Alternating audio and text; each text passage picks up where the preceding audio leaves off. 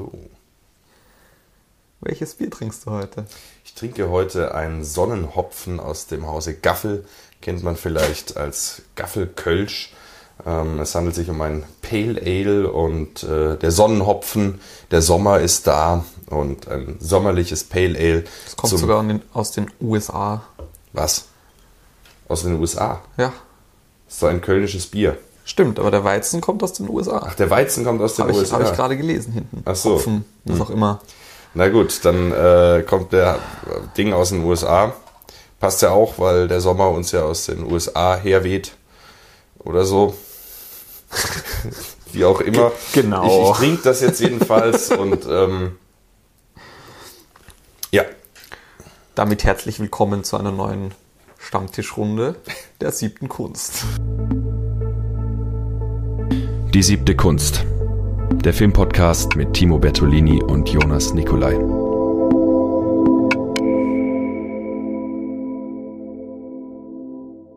Genau, herzlich willkommen auch von meiner Seite. Wir haben heute wieder einige nette Filme mitgebracht. Mhm. Sechs Stück an der Zahl, jeder drei, wie immer. Und ich würde sagen, wir starten einfach gleich mal rein, oder? Ja, ja. Fang mal an, du. Ja, ähm... Dann lege ich gleich mal los und es geht gleich richtig tief in die Materie rein. Und zwar habe ich mir Animal Farm oder Aufstand der Tiere rausgesucht. Ähm, wer Animal Farm nicht kennt, der kann an der Stelle schon mal abschalten. Also ich glaube, Animal Farm ist fast jedem zumindest ein Begriff. Ist ursprünglich ein Roman von Orson Welles. George, George Orwell. Orwell, Entschuldigung. Die zwei, das habe ich aber immer, dass ich die zwei vertausche. Der Romancier Orson Welles, ja, ja, wir kennen ihn. Ja, genau. Mhm. Ähm, der Orwell. Ja. Ähm, und das ist ein Animationsfilm von neunzehnhundertvierundfünfzig von John Halles und Joy Bachelor. Mhm. Mit T C H aber. Bachelor. Mhm. Ja. Und gilt als der erste europäische Langspiel-Animationsfilm. Animation, mhm. Genau, also Zeichentrick. Zeichentrick. Ja. Zeichentrick, Animation? Ist neunzehnhundertvierundfünfzig noch dasselbe gewesen. Okay. Ja. äh, genau. Worum geht's? Es geht um eine Farm, die von einem Bauern sehr ungut betrieben wird. Also die Tiere werden massiv misshandelt eigentlich und die Tiere ähm, organisieren sich dann zu einem Aufstand und vertreiben den Bauern. Und dann gibt es so eine Gruppe von Schweinen, die ein bisschen die Führung dann übernehmen und im Prinzip endet das dann schon wieder im Chaos und eigentlich wieder in einer Unterjochung der Tiere, Tiere genau. Durch die Schweine, ne? Durch die Schweine, ja. ja. Durch die kommunistischen Schweine. Ja, ja, das ist ja, äh, also ich habe nur das Buch gelesen, diesen Film nicht gesehen, aber es ist natürlich ähm, äh, ein politischer Kommentar. Ja. So wie auch neunzehnhundertvierundachtzig von Orson Welles, mhm. Orwell, Entschuldigung.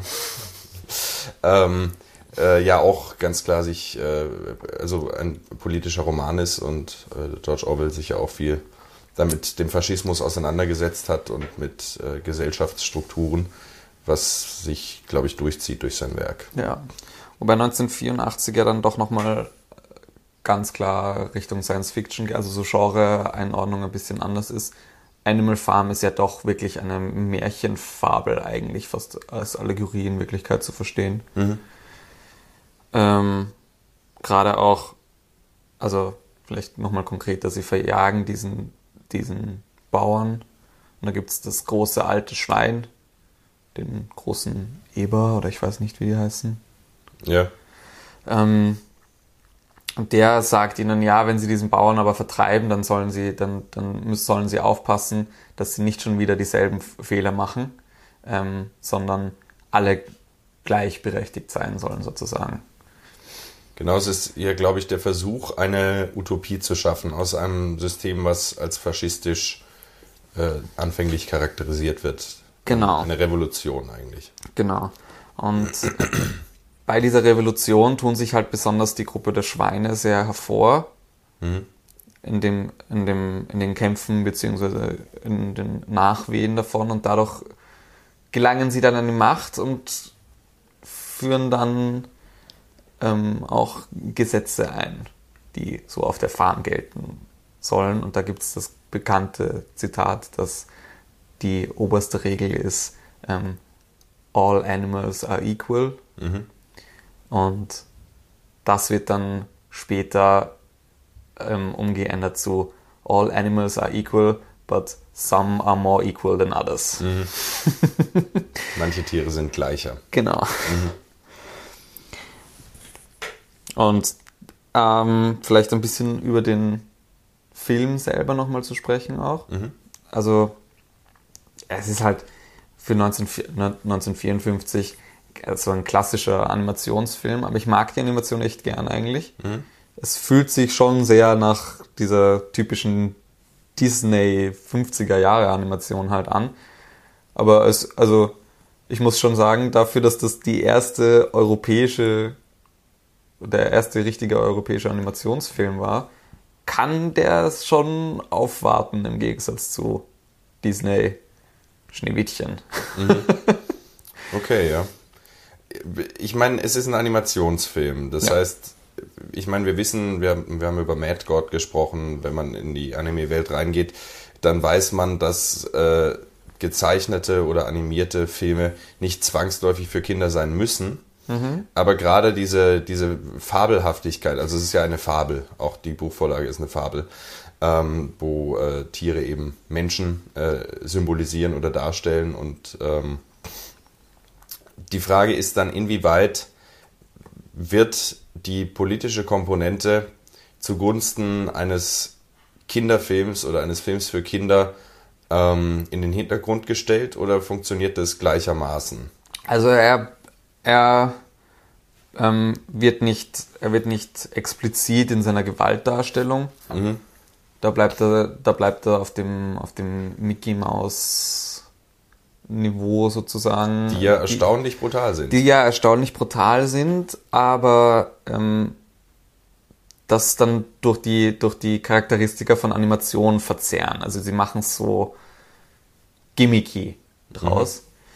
Mhm. Ähm, so dieses, okay, die Beine drehen sich im Kreis und dann stürzt da was drauf oder so und dann verformt sich der ganze Körper, als wird so, wie es gar nicht möglich wäre. Also so. Es steht schon in dieser Tradition auch von der Mickey Mouse. Ja, ja, schon ein, mhm. ein bisschen. Nicht so extrem, aber schon auch ein bisschen, und äh, rudert aber nicht zurück in seiner in seiner ähm, Beispielhaftigkeit, mhm. in seiner, seiner eben Allegorie einfach. Also das lässt sich immer noch genauso wie das Buch, denke ich, ähm, als die große Fabel verstehen auch, und lässt dann nichts aus, nur damit es auch für Kinder anspruchsvoll ist. Mhm.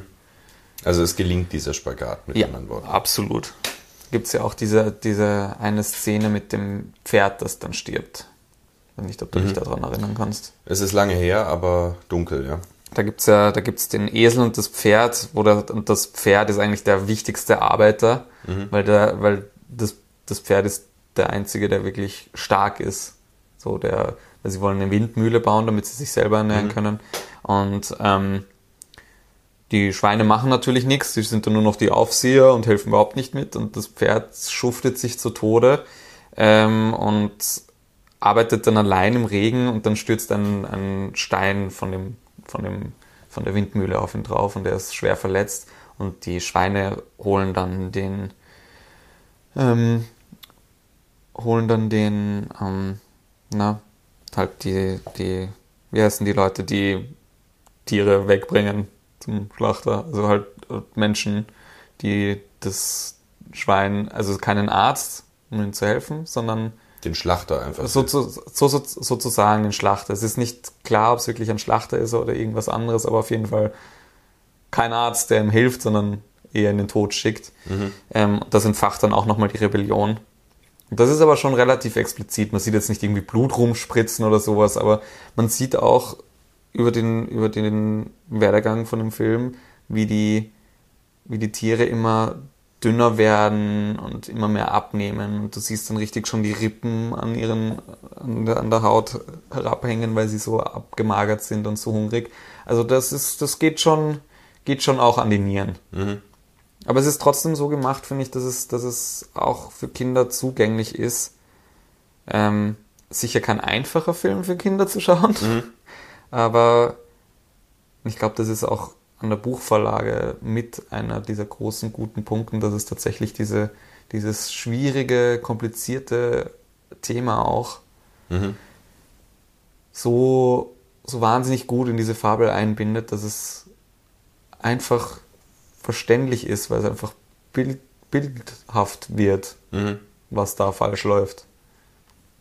Ja, ich, ich, ich glaube, man kann dieses Werk, ob jetzt Buch oder Film, auch ganz gut einordnen in eine Tradition ähm, mit, ähm, mit Herr der Fliegen von William Golding, Lord ja, of the Flies. Voll. Da ist der Fokus dann ein bisschen anderer, da geht es dann mehr um äh, die äh, Abgründe des Menschen, äh, die im Kind auch schon eigentlich äh, drin sind, aber auch eben äh, eine isolierte Situation, in der sich dann Dynamiken hierarchischer Natur, äh, ja, struktureller Natur bilden.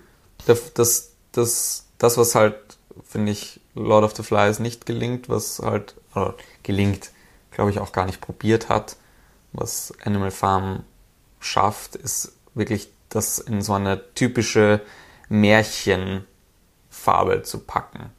Mhm. Ja, das stimmt. Weil das hat Lord of the Flies nicht so sehr. Genau, also da, da steht Orwell oder steht der Film dann auch eher in der Tradition von äh, Jean de La Fontaine, dem ja. großen Fabelautor. Genau. Ja. Oder den klassischen Grimm-Märchen. Ja, das stimmt, genau. Ausgewählten. Ja. Ausgewählten, ja. Ähm, die nicht nur dazu dienen, Angst zu machen. äh, ja, kannst du... Ähm, den Film vielleicht dann auch nochmal, also warum, warum ist der heute noch wichtig? Ähm, ich meine, gerade heute, wo man, wo irgendwie immer mehr wieder politische Lager auch entstehen mhm. und wir immer öfter nochmal in der westlichen Kultur, auch in Europa, damit konfrontiert sind, dass Menschen an der Spitze ihre Macht ausnutzen. Mhm. Ähm, ist der Film einfach auch nochmal eine Warnung davor, was passieren kann, wenn man nicht aufpasst. Ja. Das Heil, was versprochen wird, das zum Unheil wird. Genau. Ja. Nämlich auch, wie schnell sowas gehen kann, weil ähm, es ist ja schon so, dass unter den Pferden, der, der sich, ich glaube Snowball heißt der, mhm. der sich hervortut am Anfang, ist Ähm, eigentlich auch ein wirklich guter Führer und, und macht das am Anfang auch wirklich gut. Und dann gibt es seinen Handlanger, Napoleon, mhm. der dann durch, durchbeißt und schon eine große Position auch hat, das ist sein, seine zweite Hand sozusagen. Und dann ruckzuck durch einen Putsch Snowball eigentlich von der Farm schafft mhm. und dann selber an der Macht ist. Und das geht, das geht sehr schnell. Mhm. Das, also das passiert in dem Film auch wahnsinnig schnell und das, das also gerade dieses, dieses Bild von, ach, es ist doch eh alles gut, hin zu totaler Unterjochung, mhm. das kann schneller passieren, als man glaubt. Ja. Und ich glaube, das ist gerade in unserer Zeit, eben mit, wo sich in jeglichen Diskursen eigentlich immer mehr extreme Lager bilden, ob jetzt links, rechts, egal. Querfront. Querfront, ja. Ähm, vielleicht an, an sich eine Warnung vor zu viel Macht einzelner Personen und überhaupt Radikalität. Mhm. Achtsamkeit in Bezug auf die politische Situation und auch die Erkenntnis, dass es wichtig ist, sich selber ja. aktiv zu engagieren und zu beschäftigen und sich und eine damit, Meinung zu bilden. Damit nur noch wieder aktueller. Ja. siebzig Jahre später. Tja. Aber das zeichnet, finde ich, auch eine, eine gute Fabel aus. Absolut. Und das ist ja das, das Phänomen bei Orwell. Also dann bei Corona, äh, ich glaube, da sind zweitausend zwanzig oder einundzwanzig sind, glaube ich, über zehn Neuübersetzungen von neunzehnhundertvierundachtzig erschienen. Also ja, so viele Neuausgaben. Der, der ist, äh, hat irgendwie einen Punkt getroffen und schafft es, immer noch aktuell zu bleiben. Big Brother Watching. Ja. Gut. Okay, harter Einstieg. Harter Einstieg. Geht's hart weiter, oder? Ähm, es geht, es geht heiter weiter. Heiter weiter, das ja. ist ja schön. Ähm, und zwar ein Film, der mir sehr am Herzen liegt und den ich jetzt vor einigen Tagen nochmal gesehen habe. Äh, From Dusk Till Dawn von Robert Rodriguez. Ein Film aus der Feder von Quentin Tarantino mit George Clooney in der Hauptrolle und Tarantino an seiner Seite spielt hier mit. Harvey Keitel ist dabei und ähm, Juliette Lewis spielt mit, die man auch aus Natural Born Killers kennt. Das ist einer der wenigen Filme, wo Tarantino wirklich selber eine richtige Rolle hat, oder? Ja. Das ist eine größere, außer dass er sich vielleicht irgendwo ins Bild stellt. Ja, ich glaube in diesem äh, nie fertig gewordenen Erstlingswerk von Tarantino, My Best Friend's Birthday, mhm. spielt er, glaube ich, auch die Hauptrolle. Ähm... Und genau, also in Reservoir Dogs hat er auch einen größeren Part, aber ja. er hat dann irgendwann eingesehen, dass er wirklich nicht der beste Schauspieler ist und das merkt man auch in diesem Film wieder. Auch Juliette Lewis spielt wirklich nicht sehr gut. Ähm, Harvey Keitel und George Clooney retten das Ganze dann so ein bisschen. Danny Trejo ist dabei, den man aus Machete kennt zum Beispiel, oder Planet Terror von Robert Rodriguez, der Regisseur, der dann auch Sin ah. City gemacht hat. Oh, sorry.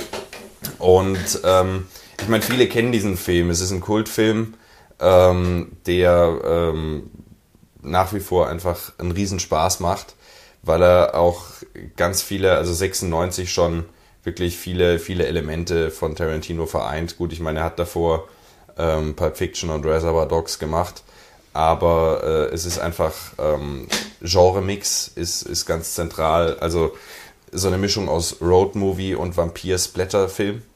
Mhm. Ähm, Und das Ganze natürlich auch wieder wahnsinnig lustig mit sehr pointierten Dialogen, die man rauf und runter zitieren kann. Und ja, ich hatte es schon angesprochen, das Besondere ist, dass er eigentlich anfängt wie so ein amerikanischer Road-Movie äh, äh, aus Gangsterperspektive. Also Tarantino und Clooney sind äh, zwei Gangster, die äh, eine Geisel bei sich haben und auf der Flucht sind äh, vor der Polizei. Und auf ihrem Weg durch die absolute Tollpatschigkeit von Tarantino, der hier ganz klar als ähm, geistesgestörter Triebtäter auch gekennzeichnet wird. Ähm, das war einer der ersten Filme von Clooney auch, oder?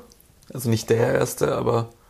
sechsundneunzig. Das war, ja, weil das war an, Anfang seiner Karriere, glaube ich, nicht? Das, äh, da müsstest du mir weiterhelfen mit deinem Arbeit. Clooney. Also... Ähm, Okay, sein erster Film war sechsundachtzig in Combat High, aber er hat dazwischen nur bei fünf anderen Spiel- Spielfilmen mitgespielt und dann schon bei From Dusk Till Dawn. Und da kennt man jetzt auch nichts davon. Also hm. Return to Horror High, die Rückkehr der Killer-Tomaten. Rückkehr der Killer-Tomaten, das okay, ist... Okay, das ist so... Ja, auch Kult. Auch so ein Kultfilm, mhm. ja. Red Surf, Sunset Beat und Tage wie dieser. Oder auf okay. Englisch One Fine Day, also jetzt nichts groß Bekanntes, würde ich sagen. Ja, dann, dann genau, dann ist er dann hiermit wohl äh, einem breiteren Publikum zugänglich geworden. Ein Film, der immer noch in Deutschland, es findet ja keine Zensur statt, bekanntlicherweise äh, schwer zu erhalten ist.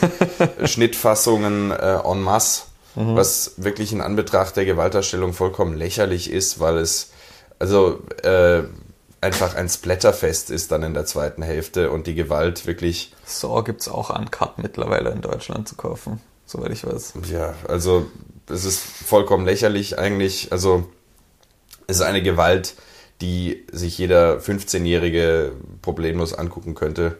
Äh, zumindest, wenn man ähnlich gestrickt ist wie ich.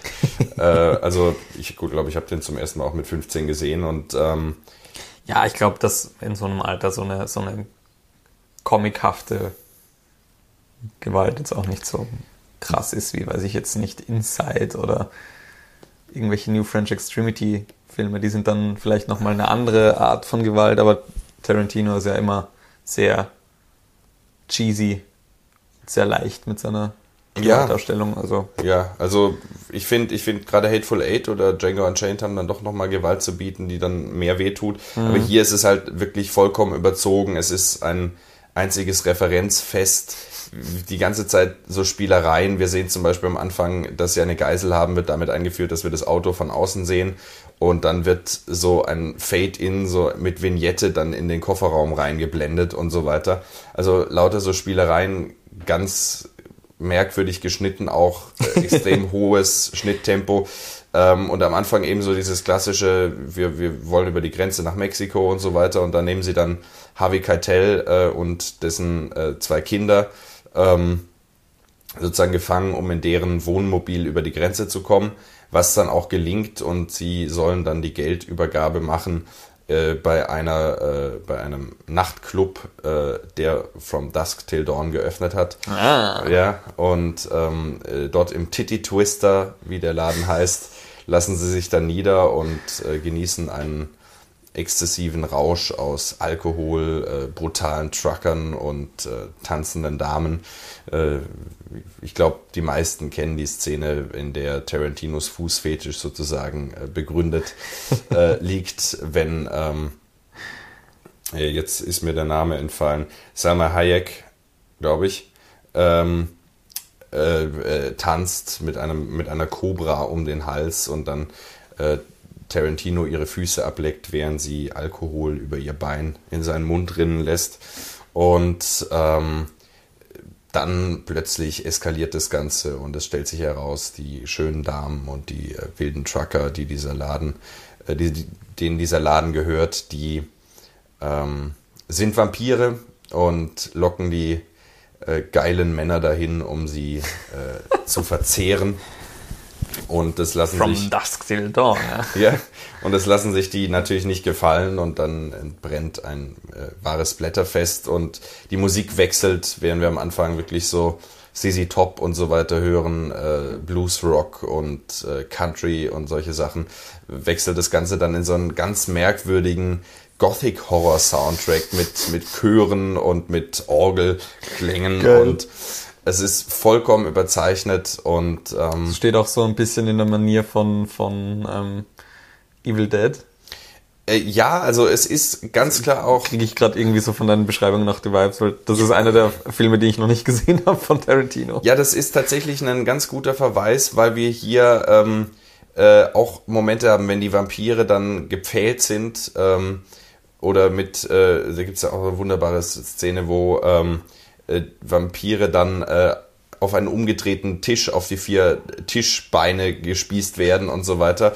Und ähm, dann lösen sie sich auf und es fällt ihnen so das äh, Fleisch vom Körper und sie mhm. ver- ver- vergammeln in so einer ätzenden Soße äh, und lösen sich in nichts auf. Das ist ganz klar ähm, die Ästhetik von Evil Dead, wenn am Ende ähm, die, die Zombies sich auflösen und äh, davon wabern. Ähm, Schön, Sam Raimi zieht sich durch. Ja, natürlich. äh, und äh, die äh, generell, Tarantino hat mal sich dazu geäußert, dass er ungern einen Horrorfilm machen würde, aber okay. natürlich auch als äh, Cineast diesem Genre äh, nahesteht und da, deswegen ist es so sein indirekter Beitrag, ähm, sich an diesem ganzen expliziten, auch Splatter-Kino so ein bisschen abzuarbeiten. Aber der Film gilt ja als, als sein erster Film eigentlich, nicht? Naja, der ist Weil, von sechsundneunzig, davor sind Pulp Fiction und Reservoir Dogs. Ach so, äh, ja, mein Gott, ich bin blöd. Entschuldigung. Also, ähm. Ach Gott im Himmel. Aber er hat nicht, er hat nämlich, er hat nicht Regie geführt in dem Film. Nein, das ist ja. Robert Rodriguez. Ja, okay. Zusammen mit Orson Welles und George Orwell. Ja, genau. Mhm, ja. Voll. Und... Also da merkt man auch schon Robert Rodriguez und Tarantino eine, eine Freundschaft, die sich dann zweitausendsechs mit dem Grindhouse Double Feature mhm. äh, Planet Terror und Death Proof dann äh, wieder, wieder festigen soll. Und Tarantino hat ja auch in Sin City zum Beispiel bei einer Szene Gastregie gemacht mhm. und, und solche Dinge. Und bei, bei Four Rooms, der dann wieder ein bisschen früher ist, ja. äh, diesem Episodenfilm mit Tim Roth in der Hauptrolle. Ist der nicht sogar ein Jahr davor? Ähm, bin ich gerade nicht sicher. Da haben sie auf jeden Fall auch beide zusammengearbeitet, wobei Tarantino die ungleich schlechtere Folge äh, zu diesem Episodenfilm beigetragen hat. Äh, das sind im Prinzip so eine Aneinanderreihung von Kurzfilmen, die zusammengehalten von äh, Tim, Philipp, Josef, Tim Roth Tim Roth. Tim das Roth. Ist, ja. Das ist so ein Name. Tim Roth, Philip Roth, Josef Roth, Eugen Roth. Das sind alles so Roths, äh, wo man dann schon mal durcheinander kommen kann. Ist tatsächlich von fünfundneunzig, ja. fünfundneunzig, mhm. Four Rooms. Ja, also äh, letztendlich äh, zusammengehalten wird von äh, Tim Roth, der da ähm, zwischen den Hotelräumen hin und her geht. Aber de facto sind es vier Kurzfilme, auch ein Thema, was später nochmal eine Rolle spielen wird. ähm, also es ist halt einfach ein großartiges Blätterfest und ähm, der Film versucht auch nicht auf irgendeine Weise äh, prätentiös eine Metabotschaft zu vermitteln oder irgendwas dergleichen, sondern macht ganz einfach Spaß. Ja. Das ist immer gut. Und, ähm, und das, das haben ja die Tarantino-Filme immer so ein bisschen an sich. Ja, also das, ich meine, in anderen Filmen ist er gesellschaftskritischer, verarbeitet mehr Themen. Hier mhm. steckt da sicher auch was drin, aber das ähm, steht nicht im Fokus. Ja. Ähm, also gerade so Themen wie die ähm, Männlichkeit äh, der, der Gangster wird hier natürlich auch parodistisch überhöht, die dann äh, immer auf die Fresse geben müssen und äh, sich nichts gefallen lassen können. Und dann gibt es da diese wunderbare Szene an der Grenze, wo Tarantino und ähm, äh, Clooney sich in der Toilette verstecken, äh, um über die Grenze zu kommen, im Wohnmobil. Harvey Keitel sitzt mit seinem Sohn vorne und äh, dann äh, nennt Clooney Tarantino irgendwie Vollidiot. Und dann fangen sie da an, sich rumzubrüllen, äh, während sie an der Grenze sind, was dann dazu führt, dass dann auch die äh, Grenzkontrolle reinkommt und sie können sich dann in letzter Sekunde in der, in der Dusche verstecken und so weiter.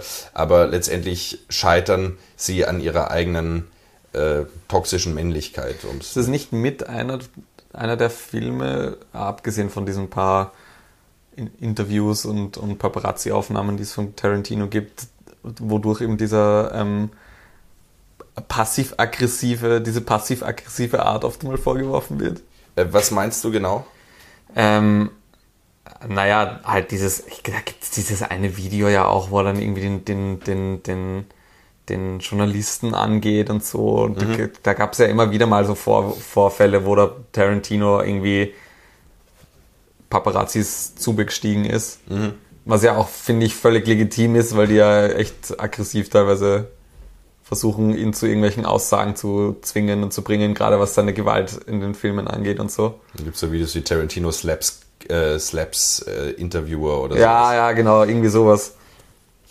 Äh, aber was, und, was ist jetzt die Frage in Bezug auf den ähm, Film? Ob, ob dieser, also, was ich, ob dieser Film, weil er halt auch diese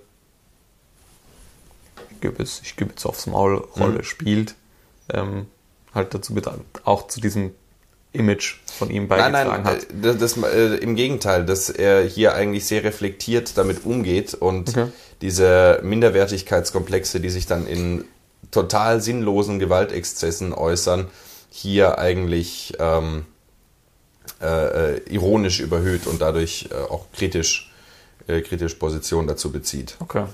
Und dann äh, interessant ist dann auch im Angesicht sozusagen der Bedrohung gegen alle, gegen ähm, äh, durch die Vampire, verbünden sie sich dann auch. Also die, die sich gerade noch auf die Fresse hauen wollten, äh, kämpfen dann zusammen gegen die Vampire und so weiter. Also mhm. da zeigt sich auch wieder die Nichtigkeit eigentlich des äh, davor Geschehenen und die Sinnlosigkeit dieser Gewalt. Ähm, also Tar- Tarantino äh, sorgt am Anfang in der ersten Szene dafür, dass eine ganze Tankstelle angezündet wird und sämtliche, die, da, die darin sind, äh, umgebracht werden, obwohl es vollkommen unnötig war. Also er hätte einfach in seinem Versteck bleiben müssen, der Polizist hätte wieder gehen können und es wäre alles gut gewesen. Aber nein, Tarantino muss sich ja einbilden, dass äh, der Polizist irgendwie eine Lunte gerochen hätte, was überhaupt nicht der Fall ist, okay. und ihn dann erschießt, woraufhin dann da das Massaker ausbricht. Also eine vollkommen sinnlose Gewalt, die dann in, im Äh, angesichts der alle sie alle betreffenden Bedrohung äh, nichtig wird. Also wenn man das äh, weiter strapazieren möchte, könnte man sagen, dass der Film eine Metapher auf den Klimawandel ist und wir alle äh, schauen sollten, äh, womit wir uns beschäftigen und vielleicht die Nichtigkeiten des Alltags und äh, die Konflikte ähm, zugunsten des Zusammenhalts ähm, äh, außen vor lassen. Also wer weiß, vielleicht könnte man das ja mal vertiefen. Das ja. Stimmt. Okay. Ja. Also äh, wärmste Empfehlung auch an dich, Bengel.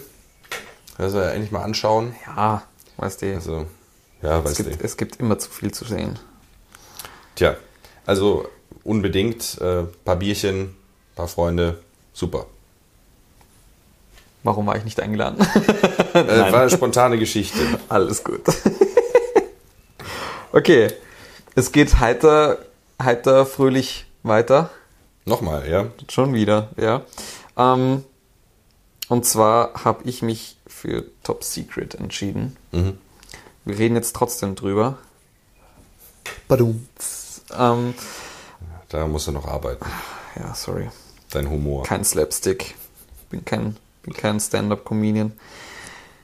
Muss ich auch nicht sein. Nein.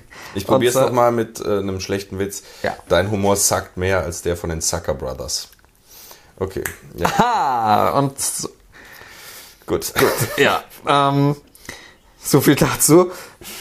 Der Witz war deswegen lustig, weil Top Secret von den Zucker Brothers ist. Mhm. Um das zu erklären. Oder wie mein ähm, fünfzehnjähriges Ich dachte, die heißen... Äh, Wie, wie sind die Vornamen? Keine Ahnung. Die, ich dachte, Jerry und... David. Jer, Jerry und David Zucker, dachte ich immer, mit fünfzehn. Ja, kann man auch, kann man auch leicht verwechseln. Und er ist aber auch von Jim Abrahams. Mhm. Und es ist... Also auf Wikipedia steht Agentenfilm Teenager Musikkomödie. Mhm. Ähm, es ist ein bisschen eine... eine Parodie von davon, ja, es ist so ein, es ist so ein Comedy-Spy-Thriller eigentlich, mhm. der schon auch so, der, der, der so ein bisschen die, die Popkultur, Musik-Popkultur der sechziger, siebziger verarscht. Mhm. Worum geht's? Es geht um... Vielleicht Nick- ganz kurz noch äh, zu, zur Einordnung. Ja. Äh, die, die Zucker Brothers sind ja bekannt für sowas ja. wie äh, Nackte Kanone, Dafür Naked Gun. Genau, das sind oder, oder die unglaubliche Reise in einem verrückten Flugzeug oder genau. Airplane, Ausrufezeichen. Airplane. Ähm, es heißt auch Top Secret, Ausrufezeichen. Ah, Top Secret, Ausrufezeichen. Ganz richtig. Ja. Es ist nicht Top Secret, es ist Top Secret. Ja. Ja. Genau. Passt auch zum Thema, dass es Top Secret ist, mhm. weil ähm, es spielt im Ostdeutschland, mhm. in der D D R eigentlich, mhm. noch, ja. Und zwar geht's um Nick Rivers, so, ein, so der so einen amerikanischen Rock'n'Roll-Star, Teenie-Star spielt, gespielt von Val Kilmer, das war seine erste Rolle. Oh. Ja. Noch urjung, super charismatisch macht er das, und es ist er spielt so eine Elvis Presley ähm, Beach Boys Farsche. Mhm. So ein bisschen. Also es gibt dann so Szenen, wo er, wo er komplett random auftritt und dann fängt er da auf Elvis Presley Manier zum Singen an und plötzlich jubeln alle wie sonst was. Es ist super absurd. Ähm, und er ist in Ostdeutschland mhm. wegen einem Kulturfestival als so amerikanischer Ambassador zur Kalten Kriegszeit halt ähm, und soll dort ein Konzert ha- ähm, halten, abhalten, auftreten halt.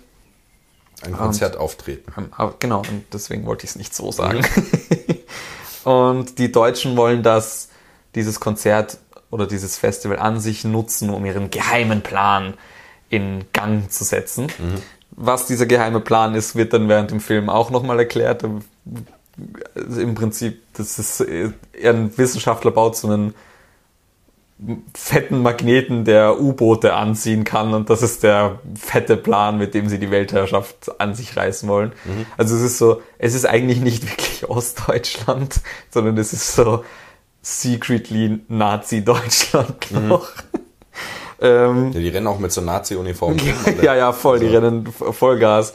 Sie reden, sie reden auch so, als wären sie noch, sind, wären sie noch das Dritte Reich. Also ähm, genau. Und der, er, ähm, Nick Rivers lernt dort eine Frau, eine deutsche Frau kennen, die ähm, zu einer Untergrundorganisation gehört und wird dann in die, in die Rebellion da reingerissen.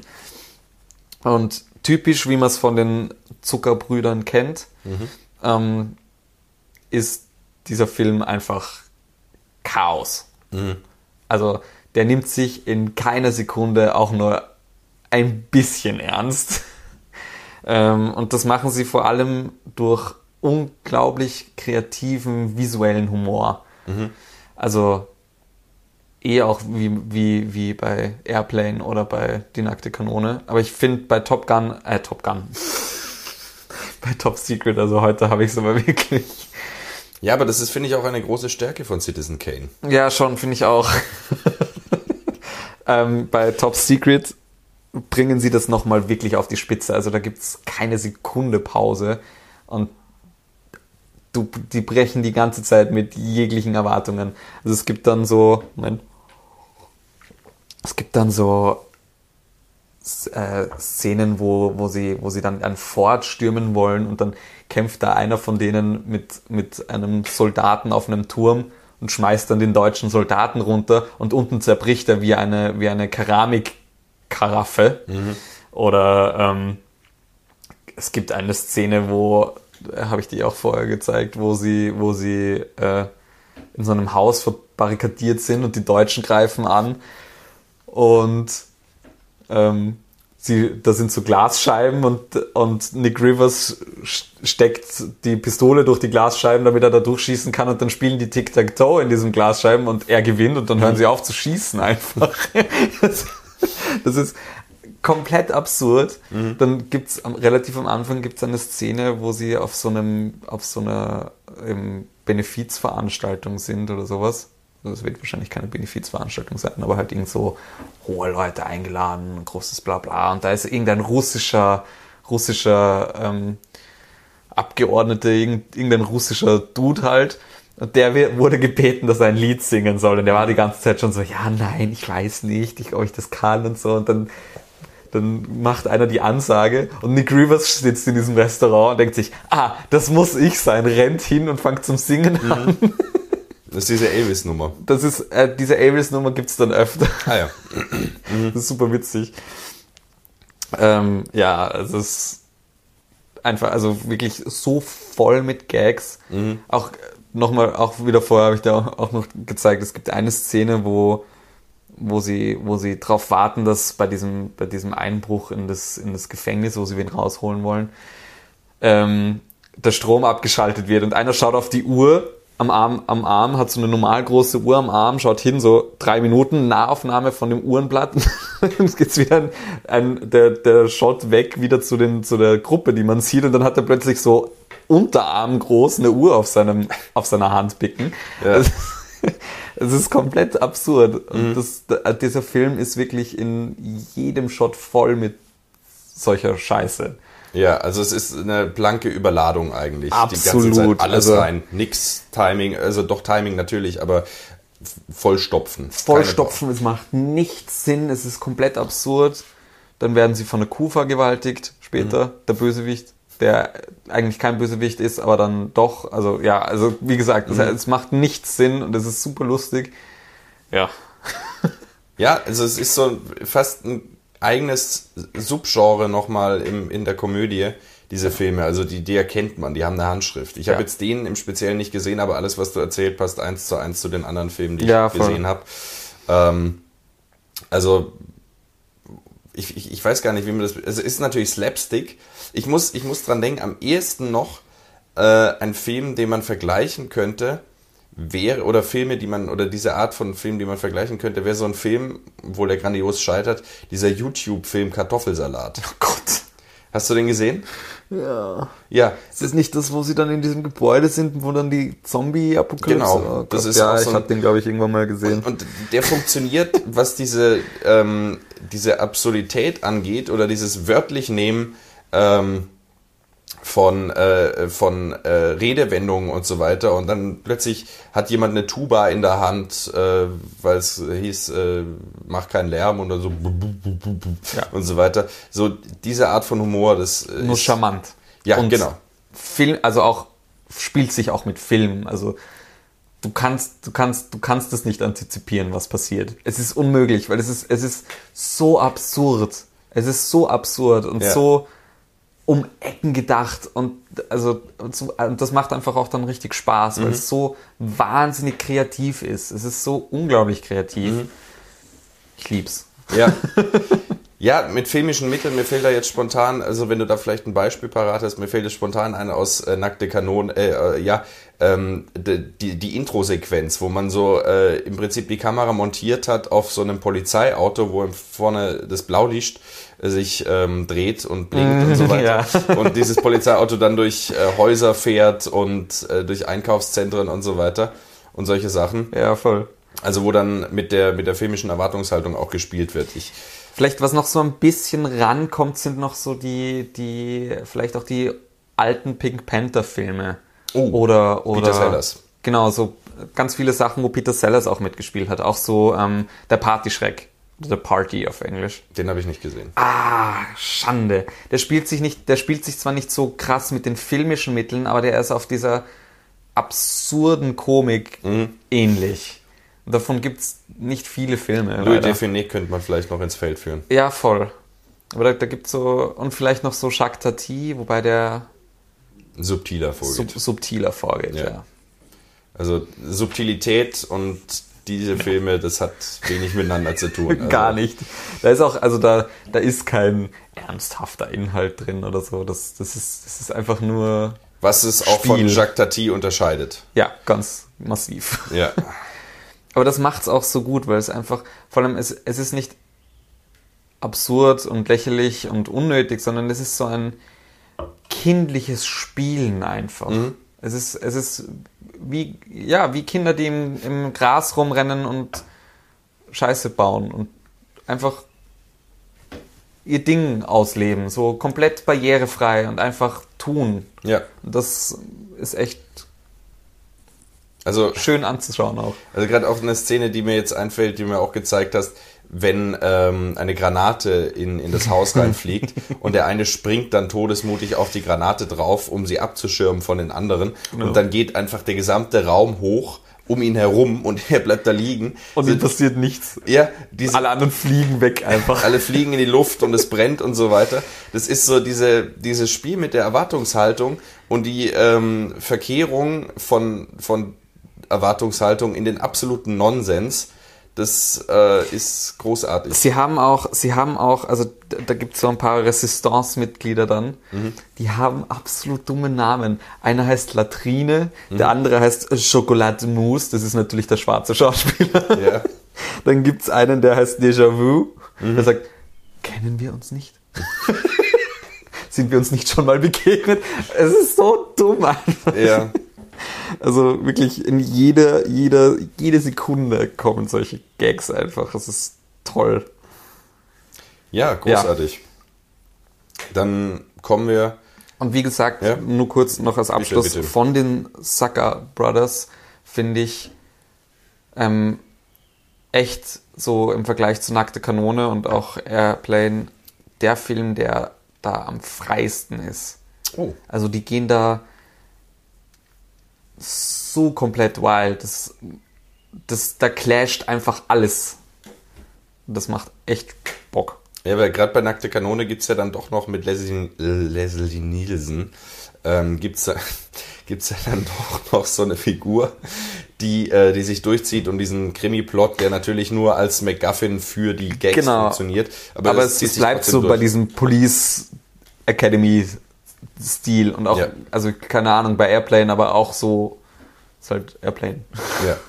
Aber also da, das, das, das ist einmal Spy-Thriller, einmal, wie gesagt, dann kommen diese lächerlichen Musical-Nummern, denn, also, ja, ne, Chaos. Chaos. Aber schönes Chaos. Schönes Chaos. Ja, dann äh, kommen wir von äh, schönem, heiteren Chaos zu ähm, einem äh, Chaos anderer Art, ähm, nämlich zu Alejandro Jodorowskys ah. El Topo. El ähm, Topo. Genau, äh, der Maulwurf heißt es, glaube ich. Ähm, ja. ja. Und das ist ein Film von neunzehnhundertsiebzig, ähm, der auch einen gewissen Kultstatus genießt. Äh, ein Midnight-Movie seiner...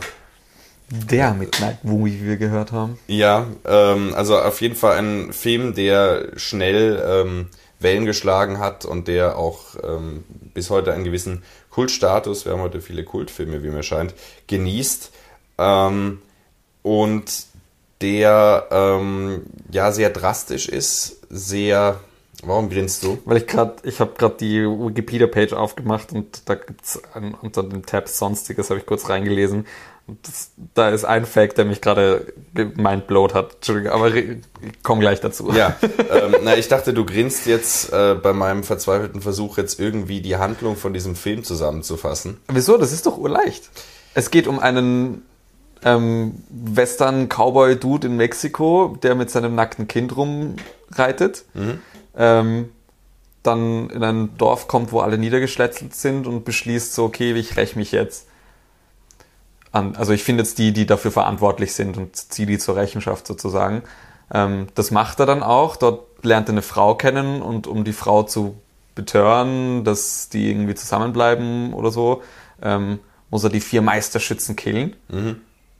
Darum geht's dann, dann killt er diese vier Meisterschützen und dann gibt's einen Switch zu, okay, er stirbt oder doch nicht, und dann ist er in so einer Höhle und versucht, äh, verstümmelte Leute auszubuddeln, ähm, damit, weil die in einer Höhle eingeschlossen sind und nicht mehr rauskommen, weil die zu klein sind. Ja, wegen Inzest. Wegen Inzest, genau. Ja. Was auch absolut keinen Sinn macht. Also, also nein, ja, ja, nein. Ja, und dann ähm, kommt und er dann, raus. Genau, dann kommt er in so eine Stadt, die komplett fanatisch in so einen, so einen Dreiecksaugenreligion mit Russian Roulette-Priester äh, Wahn verfallen ist. Ja, das ist ähm, ja irgendwie so... Ja. Und dann am Schluss kommt dann sein nackter Sohn, den er am Anfang äh, zurückgelassen hat. Genau, als Priester wieder. Als Priester wieder und dann ähm, treffen sie aufeinander und... Ähm, genau. Am Schluss werden dann, äh, nachdem, nachdem der, der Heilsbringer die den Tunnel gegraben hat, um die äh, Ausgestoßenen in die Stadt zu lassen, werden alle niedergeschossen, inklusive ihm. Ähm, genau. Und dann sieht man sein Grab. Weil der Maulwurf die Sonne gesehen hat. Der Maulwurf hat die Sonne gesehen. Genau, und daran ist er erblindet. Am Rande sei kurz bemerkt, uns gibt es auf YouTube mit Bild, aber auch auf Spotify, iTunes, Deezer, Google sowie sämtlichen anderen gängigen Podcast-Portalen und per R S S-Feed für einen flexiblen und individuellen Hörgenuss. Wir freuen uns über jede Unterstützung und wären fürs Abonnieren, Liken und Teilen aufrichtig dankbar. Außerdem gibt es uns auf Instagram als Erziebte Kunst. Auch dort lohnt es sich, vorbeizuschauen, um keine weiteren Folgen mehr zu verpassen. Ja, also das ganze, das ganze Ding ist ähm, sehr wirr in einer gewissen Weise. Ja, Roger Ebert schreibt sogar zu dem Film: The film exists in an unforget- as an unforgettable experience. But not as a comprehensible one. Ja, es, es ist ein Film, der viel mit Rätseln spielt, viel mit Symboliken spielt. Es ist auch in Kapitel unterteilt, die dann Psalmen heißen, heißen, heißen. Genesis. Genesis und so weiter. Also ganz viel Bibelreferenzen. Jodorowsky inszeniert sich hier auch selber als äh, Heilsfigur, als der einsame Kämpfer am Anfang mhm. und dann als der Buddha. Äh, als der, ja, irgendwie, der dann das Volk da rausführen will. Um, es gibt ja dann auch am Schluss diese eine Szene, die ja die auch ähm, in Seven Psychos ähm, referenziert wird. Der tibetische Mönch, der sich verbrannt hat. Wir haben eh schon mal drüber geredet ja. auch. Ähm, und genau das passiert mit ihm auch, auch am Schluss. Er schüttet sich dann mit Kerosin oder sowas zu und verbrennt sich dann selber. Ich glaube, das war sogar, ich weiß nicht mehr, wann das war, aber das war sogar zu der Zeit, dass das passiert ist hm. mit diesem tibetischen Mönch, der das gemacht hat. Also Weil das, das war ja eine echte Geschichte, ja, sind wir auch genau. Drauf. Genau. Kann man nochmal nachgucken in der zweiten Folge zu Martin McDonagh. Genau. Ähm, und was ich total spannend fand, ich habe bislang von ihm nur Montana Sacra, der Heilige Berg, gesehen. Und äh, auch viel zu jung natürlich. Und was hängen geblieben war, bevor ich den Film jetzt gestern wieder gesehen, äh, nicht, den, äh, bevor ich gestern wieder einen Jodorowsky-Film gesehen habe, war, äh, okay, ein irrer Typ mit kreativen Ideen. ähm, mal gucken.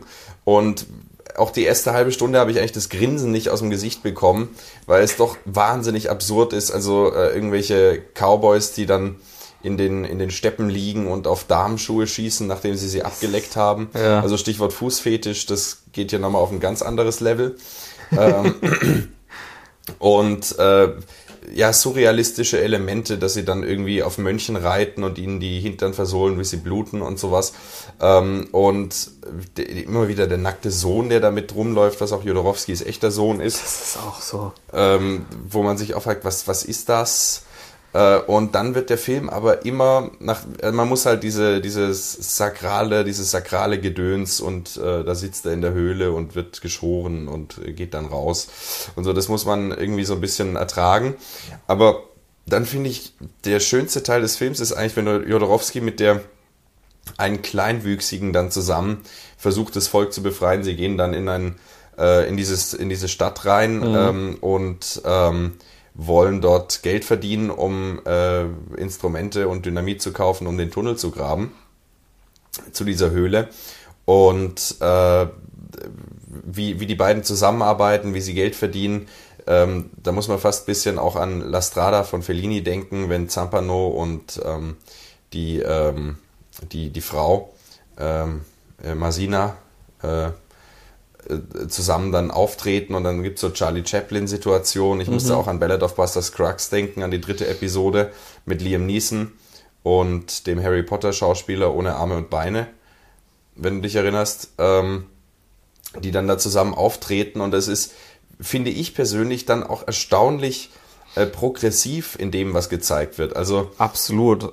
Also es gibt eben, es, es geht eigentlich um die Inklusion dieser, dieser äh, Deformierten, dieser Behinderten in, in eine zutiefst rassistische, äh, degenerierte, ähm, auch moralisch degenerierte Gesellschaft. Und dann wird auch die Frage gestellt, äh, kann man überhaupt, ist es überhaupt wert, in diese Stadt zu gehen?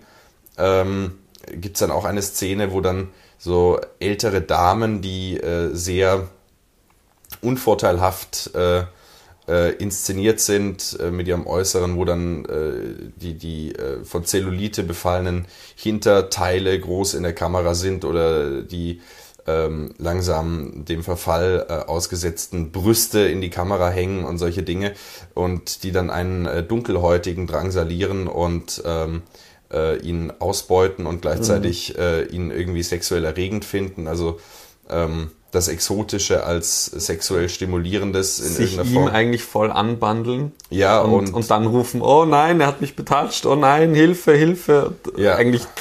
Also sie, sie vergewaltigen ihn eigentlich, eigentlich fast. Ja. Dann wird er aufgehängt und äh, erschossen und es gibt Kämpfe, wo sich ähm, die Boxer um die äh, Boxhandschuhe dann noch ähm, Stacheldraht wickeln und wir erleben eigentlich wieder äh, äh, Zirkusspiele äh, in feinster römischer Reichsmanier. Ja.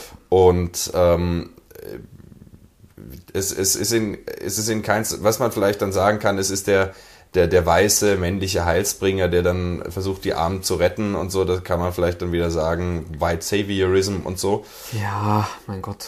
Also, wo, wo ich mir dann die Frage stelle, ähm, wenn man in dieser Situation ist, dass man weiß und äh, äh, männlich ist, ähm, kann man sich ja eigentlich nur als eine solche Person für ähm, äh, Antidiskriminierung einsetzen. Also deswegen ist es so ein zweischneidiges Schwert. Also ähm, und ich finde, dass diese Zusammenarbeit zwischen den beiden dann wirklich liebevoll geschildert wird, wenn er sie dann hochhebt und äh, sie dann gemeinsam Fenster putzen und solche ja, voll. Dinge. Das finde ich ist erstaunlich sensibel und aus diesem absurden Anfang, wo dann irgendwie Duelle äh, damit ins, äh, eingeleitet werden, dass man einen Luftballon auf den heißen Sand legt und wartet, bis der sozusagen leer ist und dann erst schießen darf. Diese ganzen Absurditäten fallen dann fast ein bisschen weg zugunsten einer ziemlich sensiblen ähm, äh, und auch fast ergreifenden äh, Darstellung von, von, dieser, von diesem Versuch, ähm, diese, diese Menschen zu befreien. Absolut. Ich muss sagen, ich bin auch, also solange ich, so mehr ich da gerade diese Wikipedia-Seite durchschaue, ich bin immer faszinierter von dem Film. Ja, was, was war denn dieser lustige Fakt, den also du da... Also lustiger, ich fand, ich finde es faszinierend. Ähm, und zwar, Peter Gabriel soll den Film nach einem Konzert in New York gesehen haben. Ähm, und diesen Film ma- soll äh, maßgeblich als Inspirationsquelle für das Genesis-Album The Lamb Lies Down on Broadway ähm, mitgewirkt haben. Mhm. Weiß nicht, ob du, ob du nee. das Album kennst. Das ist so ein Konzeptalbum eben von Genesis. Ich hoffe, die Band sagt dir zumindest etwas. Ja, ja. ja. Ich weiß, es ist nicht deins. Nein, ich kenne sie nicht. Ähm, gar nicht. Mhm. Mein Gott. Schande. Äh, das ist ein Konzept, also Lamb Lies Down on Broadway ist auch ein Konzeptalbum, das, das auch ähnlich wie El Topo wahnsinnig surrealistisch und crazy ist. Und mhm. das hat ähm, nicht nur von den Liedern her ein Konzeptalbum, sondern auch auf Konzertauftritt. Das ist eigentlich fast eine, ein Stück, das aufgeführt wird. Was ist das für ein Genre? Ähm, Prog-Rock. Absolut, Prog-Rock. Absoluter Prog-Rock. Ja, das ist nämlich interessant. Ich, ich, ich habe es fast, äh, äh, also fast erraten oder hätte erraten können, weil äh, da ja irgendwie eh eine enge Verbindung zu Jodorowsky zu bestehen scheint mit dieser Art von Musik. Also das zeigt ja auch, dass er Pink Floyd gewinnen wollte für seinen berühmten Dune, mhm. äh, der nie entstanden ist. Ähm. Und zusätzlich, was da nämlich auch noch steht, ähm, bei der Produktion, er hat den, er hat den Film für vierhundert US-Dollar in acht Monaten produziert und ähm, vierhunderttausend. Mhm. Ähm, und Alan Klein hat auf Drängen von John Lennon mhm. die Filmrechte zu diesem Film gekauft. Ja, also... Also anscheinend, da haben die, die Musiker haben was mit dem Film. Ja, also das, äh, ich meine, es wird ja auch so als äh, Drogentrip beschrieben, die ganze, die ganze Sache. Es ist so, so ein esoterisches ähm, ja, stimmt. Traum, Traumdramaturgie, der man da folgt, die dann in äh, feinster David Lynch-Manier, Stichwort Lost Highway, auch in der Mitte dann irgendwie nicht den Protagonisten wechselt, aber halt so zweiter Film eigentlich. Also ja, ich habe also g- gesehen und da war so, okay, eigentlich, hätt, eigentlich hätten das zwei längere Episodenfilme sein können. Mhm. Komplett unabhängig voneinander. Ja, und, der, und, und man denkt dann gerade, okay, was ist jetzt los? Und am Schluss schafft er es doch wieder, das zu verweben. Ja, voll. Also nicht nur dadurch, dass der Sohn auftaucht, sondern dass da wirklich ein Kreis sich schließt, der nicht nur eben auf plumpe Weise, ah ja, und das ist dein Sohn und so weiter. Voll. Also das ist schon äh, beeindruckend. Und äh, es, es sind tolle Bilder dabei. Es ist einfach ein kreatives Spektakel und äh, es ist nat- es strotzt natürlich von Äh, Prätentiosität und äh, Jodorowskis Größenwahn, auch dann selbst sich in die Hauptrolle da zu setzen und so weiter. Ähm. Ich muss sagen, es war für mich der erste Film mhm. von Jodorowsky.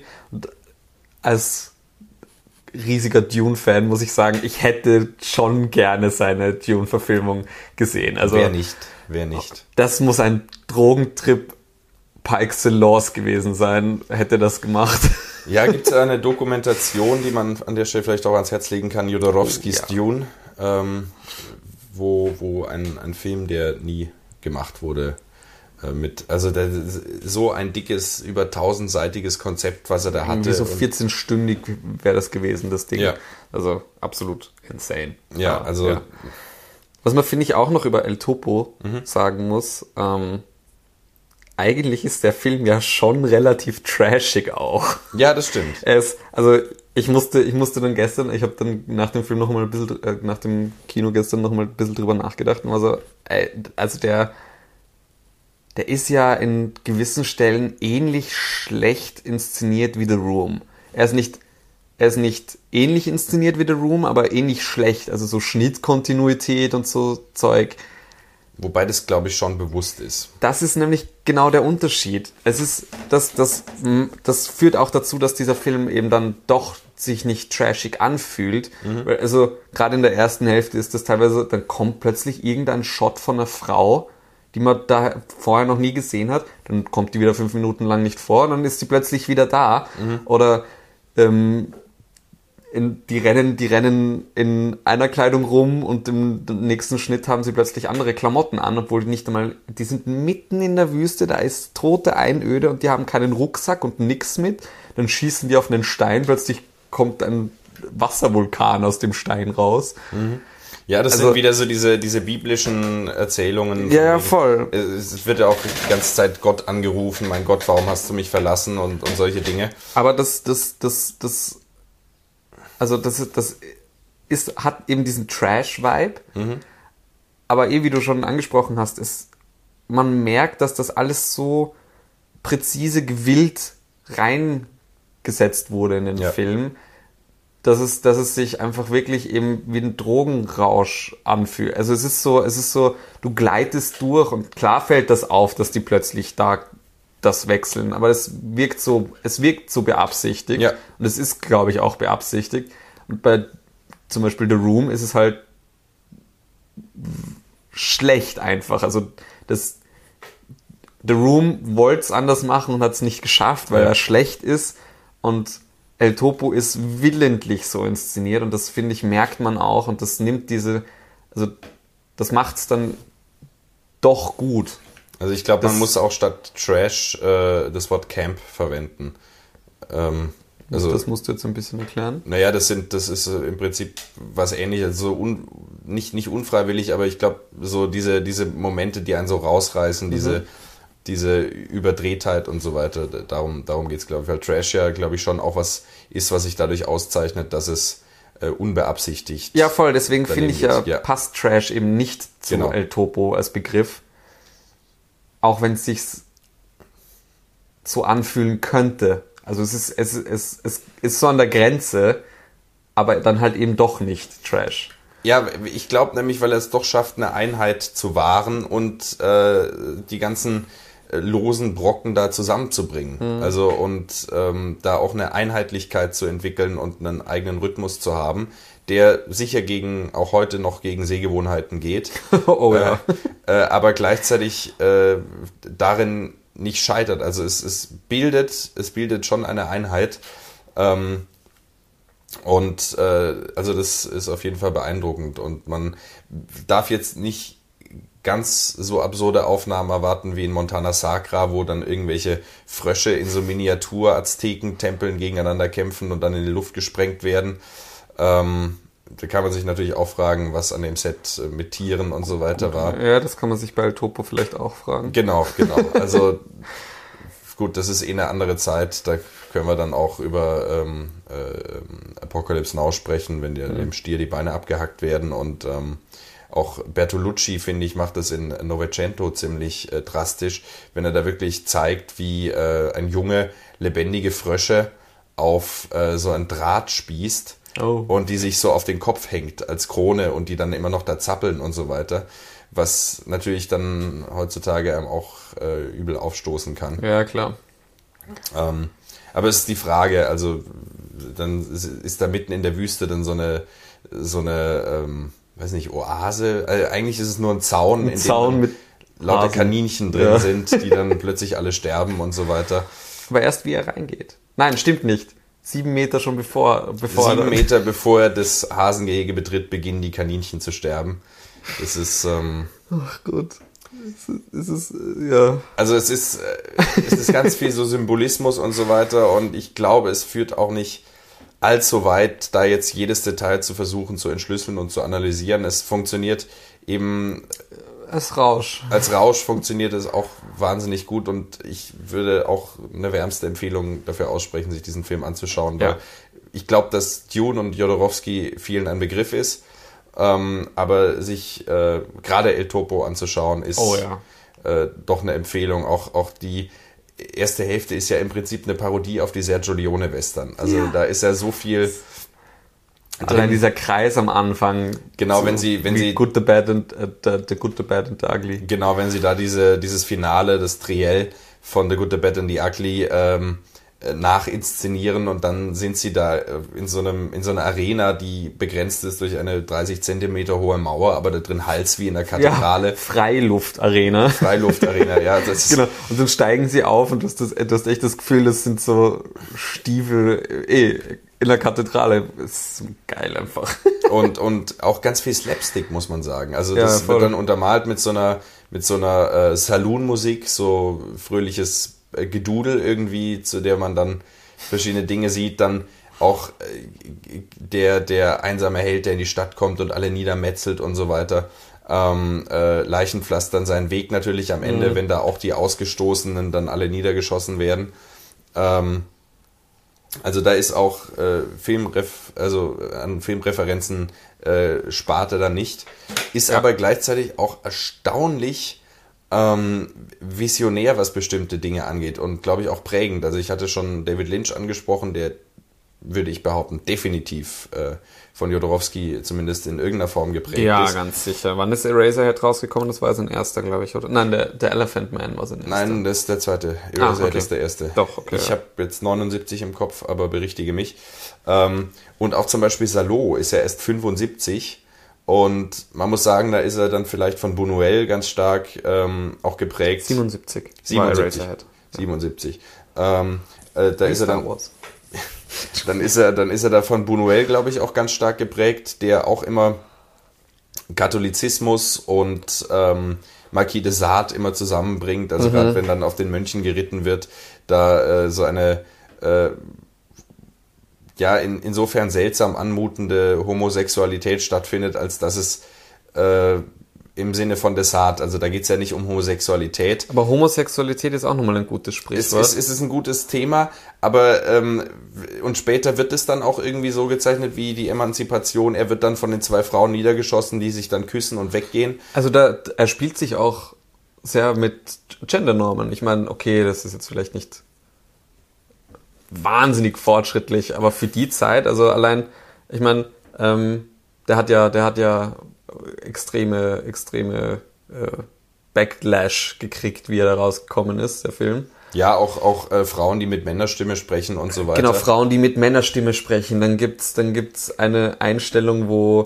wo ein Typ auf dem Bett liegt und seine Beine spreizt wie eine Frau und die Frau steht eigentlich zwischen seinen Beinen wie ein Mann, der nur darauf wartet, in sie einzudringen und ähm, Männer, die sich küssen, Frauen, die sich küssen. Für die siebziger Jahre ist das schon...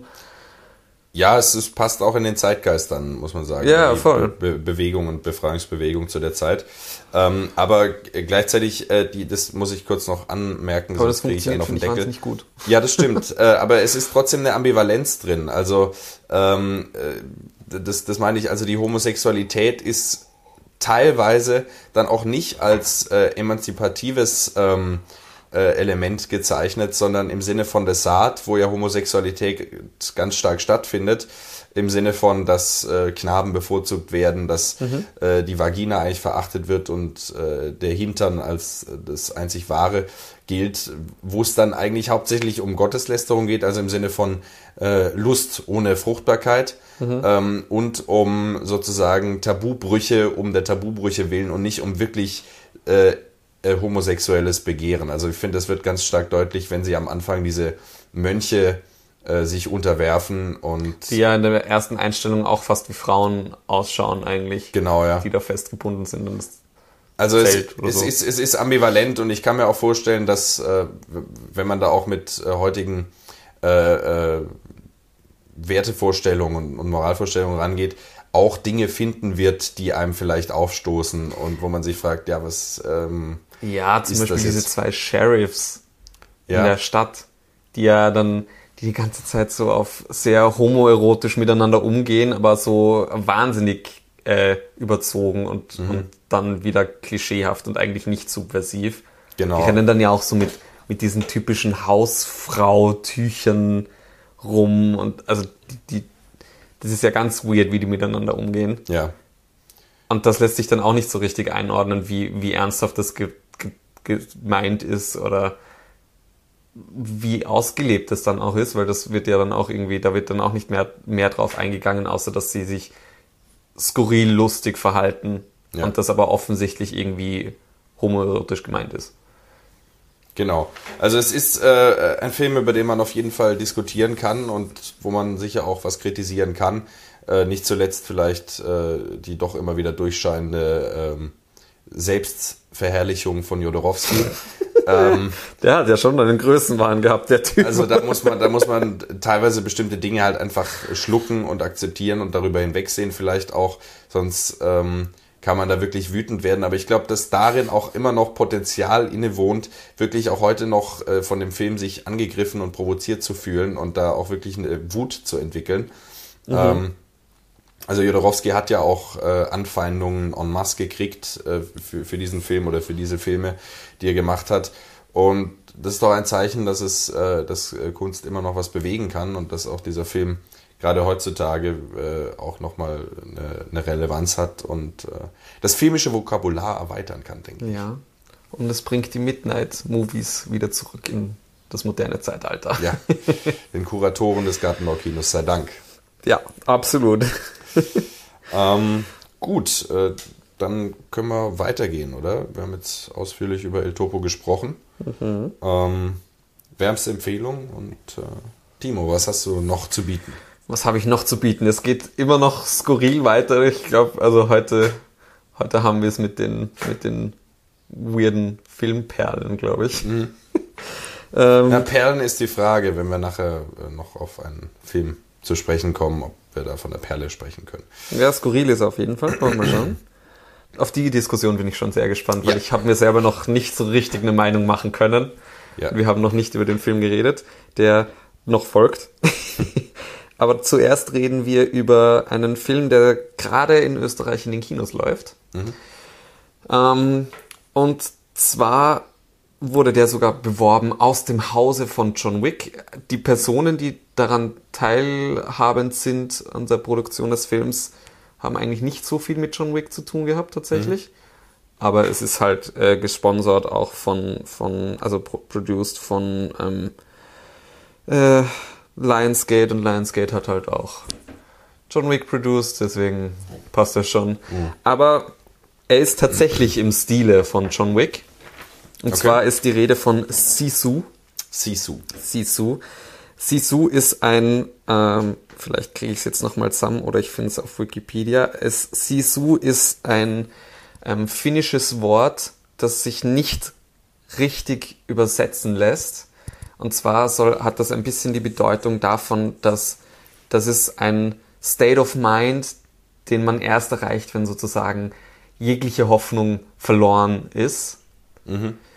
Ähm, und es ein, einfach nur noch ums Überleben geht. Mhm. Also das ist so nochmal die Steigerung von... Panik. Nicht von Panik, sondern von Durchbeißen zum Überleben. Mhm. Das ist so Next Level State of Mind, mhm. ein bisschen. Ähm, und es geht um, es geht um einen Typen, ich glaube, er bleibt sogar namenlos in dem Film. Ähm, es geht um einen finnischen Soldaten, der desertiert ist im Zweiten Weltkrieg. Und der wandert dort, also startet damit, dass der dort in der Einöde rumwandert mhm. ähm, und nach Gold wäscht und gräbt. Und dann findet er Gold, so einen fetten Klumpen, haut den klein und zieht dann weiter. Ähm, und es wird überhaupt wahnsinnig wenig geredet mhm. in dem Film. Um, und er, er geht dann und geht dann und dann kommt ihm so eine Brigade von ähm, Nazis entgegen. Mit einem Panzer, einem Wagen, wo ein paar Leute drauf sitzen, und dann noch so einem Wagen, wo ähm, sie Frauen gefangen genommen haben. Mhm. Und ähm, die lassen ihn dann aber ziehen, relativ unbehelligt, aber das ist allein, das ist schon so over the top inszeniert, dass er auf seinem Pferd wie so, wie so ein, so ein Cowboy-Goldwäscher aus der, aus der, aus der Gold Rush-Zeit sozusagen ähm, da durch die Einöde wandert, während diese Panzer an ihm vorbeifahren, mhm. dann so im Zeitlupentempo sie sich so anschauen, dann aneinander vorbeiziehen. Und ähm, kurze Zeit später begegnet er dann nochmal so zwei, drei Nazis, die ihn dann aufhalten ähm, und ihm das Gold rauben wollen und ihn dann ähm, attackieren. Mhm. Und es stellt sich dann heraus, er ist irgendwie so der absolut gefürchtete ähm, Krieger, Kämpfer, Soldat gewesen in der Armee. Ähm, und sch- im Prinzip beginnt er, alle diese Nazis abzuschlachten. Mhm. Ähm, über, weiß ich nicht, wie lange der Film geht, irgendwie eh so nur neunzig Minuten leider. Mhm. Ja, einundneunzig Minuten. Und das macht richtig Bock. Das mhm. ist so richtig in typischer John Wick-Manier. Ähm, mit dem einzigen Unterschied, dass er zwar auch so ein richtig, richtiger Badass-Motherfucker ist, der alles kann und mhm. alles überlebt, aber ähm, trotzdem, er ist absolut allein, hat keine Waffen und äh, eine Armada an Nazis hinter, ist hinter ihm her. Das heißt eigentlich... Ähm, switcht der Film in einen Mad Max Fury Road. Mhm. Er haut ab und die sind ihm die ganze Zeit auf den Fersen mit ihren Panzern und verfolgen ihn. Und das, das, das ist eine absolut skurrile, ähm, überzogene, äh, gewalttätige Action-Darstellung. Mhm. Also da gibt es dann eine Szene, wo er über einen Fluss abhaut und dann dann ähm, taucht er, taucht er, taucht er in den Fluss ein und die stehen dann, die Nazis stehen dort bei dem Steg und warten drauf, dass er auftaucht. Und dann taucht er nicht auf, weil er halt noch genug Luft geholt hat. Die werden schon urnervös ähm, und schicken dann drei Nazis mit dem Boot, mit einem Ruderboot raus. Mhm. Und dann schafft er es, dass er die Nazis ins Wasser holt. Und wie holt er Luft? Natürlich, dass er die runterzieht, ihnen die Kehle aufschlitzt und dann aus ihrem Atem, aus der Lunge Wasser, also Luft holt. Das ja. ist genauso over the top ist dieser Film und zwar oh, die ganze Zeit. Es macht richtig, richtig viel Spaß. Und bleibt genauso auf dem Vibe von John Wick. Ähm. Und Nobody vielleicht auch. Und auch Nobody, ja. Also ich habe ich, ich hab den Film beschrieben als ein, als ein Nazi-Western John Wick Fury Road eben. Das ist genau die Mischung, die dieser Film hat. Diese und eben genau diese Nazi-Western-Ästhetik trifft es einfach voll. Mhm. Also wenn er da auf seinem Pferd rumreitet, das fühlt sich an wie ein wie ein Leone-Western, mhm. bloß dass ihm ein Panzer hinterherfährt. Es ist absolut absurd. Es gibt sogar, ich glaube, es wird nicht viel geredet, aber ein Satz, der hängt mir einfach noch im Kopf fest, ist, ähm, he's, he's not, also, weil da reden, er, er, er ist schon diese Symbolfigur für den finnischen Widerstand, äh, um den sich schon zahlreiche Legenden ranken. Und Eine, eine Frau von den Gefangenen sagt dann, ähm, he's not immortal, he just refuses to die. Das ist so, so geil einfach. Mhm. Es macht, es ist, es ist so, ja, einfach noch ein toller Film im John Wick-Genre. Ich finde das einfach grandios, dass solche Filme momentan produziert werden mhm. und einfach komplett drauf scheißen und einfach nur das Gefühl von, okay, die geben sich jetzt richtig auf die Schnauze, Schnauze, Schnauze Actionfilm ähm, bedienen. Gutes Genre-Kino. Absolut, es ist einfach grandios. Es ist ja ganz frisch rausgekommen, dass John Wick fünf äh, jetzt wohl doch gemacht wird. Ja, wobei äh, Stahelski ja gemeint hat, er wollte eigentlich vier und fünf back-to-back drehen, nur war dann irgendwas... Genau, dann, noch nicht dann haben sie hat. gesagt, sie machen eine Pause und jetzt heißt es wohl, sie fangen doch wieder an. Ja. Ähm, da kann man ja dann auch gespannt sein, äh, ob, ob sie es halten können, weil ich fand, der vierte war ja, ich habe ihn ja jetzt gesehen. Ja, ähm, endlich. äh, also, um das kurz zu sagen, hin und weg war ich äh, und äh, es ist ein würdiger Abschluss. Äh, und die Frage ist, können sie das mit fünf nochmal halten und so weiter? Und wenn ja jetzt ja. dieser Ana de Armas-Film kommt und sie da wirklich eine Serie machen übers Auf Continental. Continental kommt dieses Jahr, äh, Ballerina kommt nächstes. Also da kann man sich jetzt mal drauf freuen. Und, weil wir bei Mad Max Fury Road waren, nächstes mhm. Jahr sollte auch das Spin-Off mit, mit Anya Taylor-Joy Furiosa Furiosa kommen.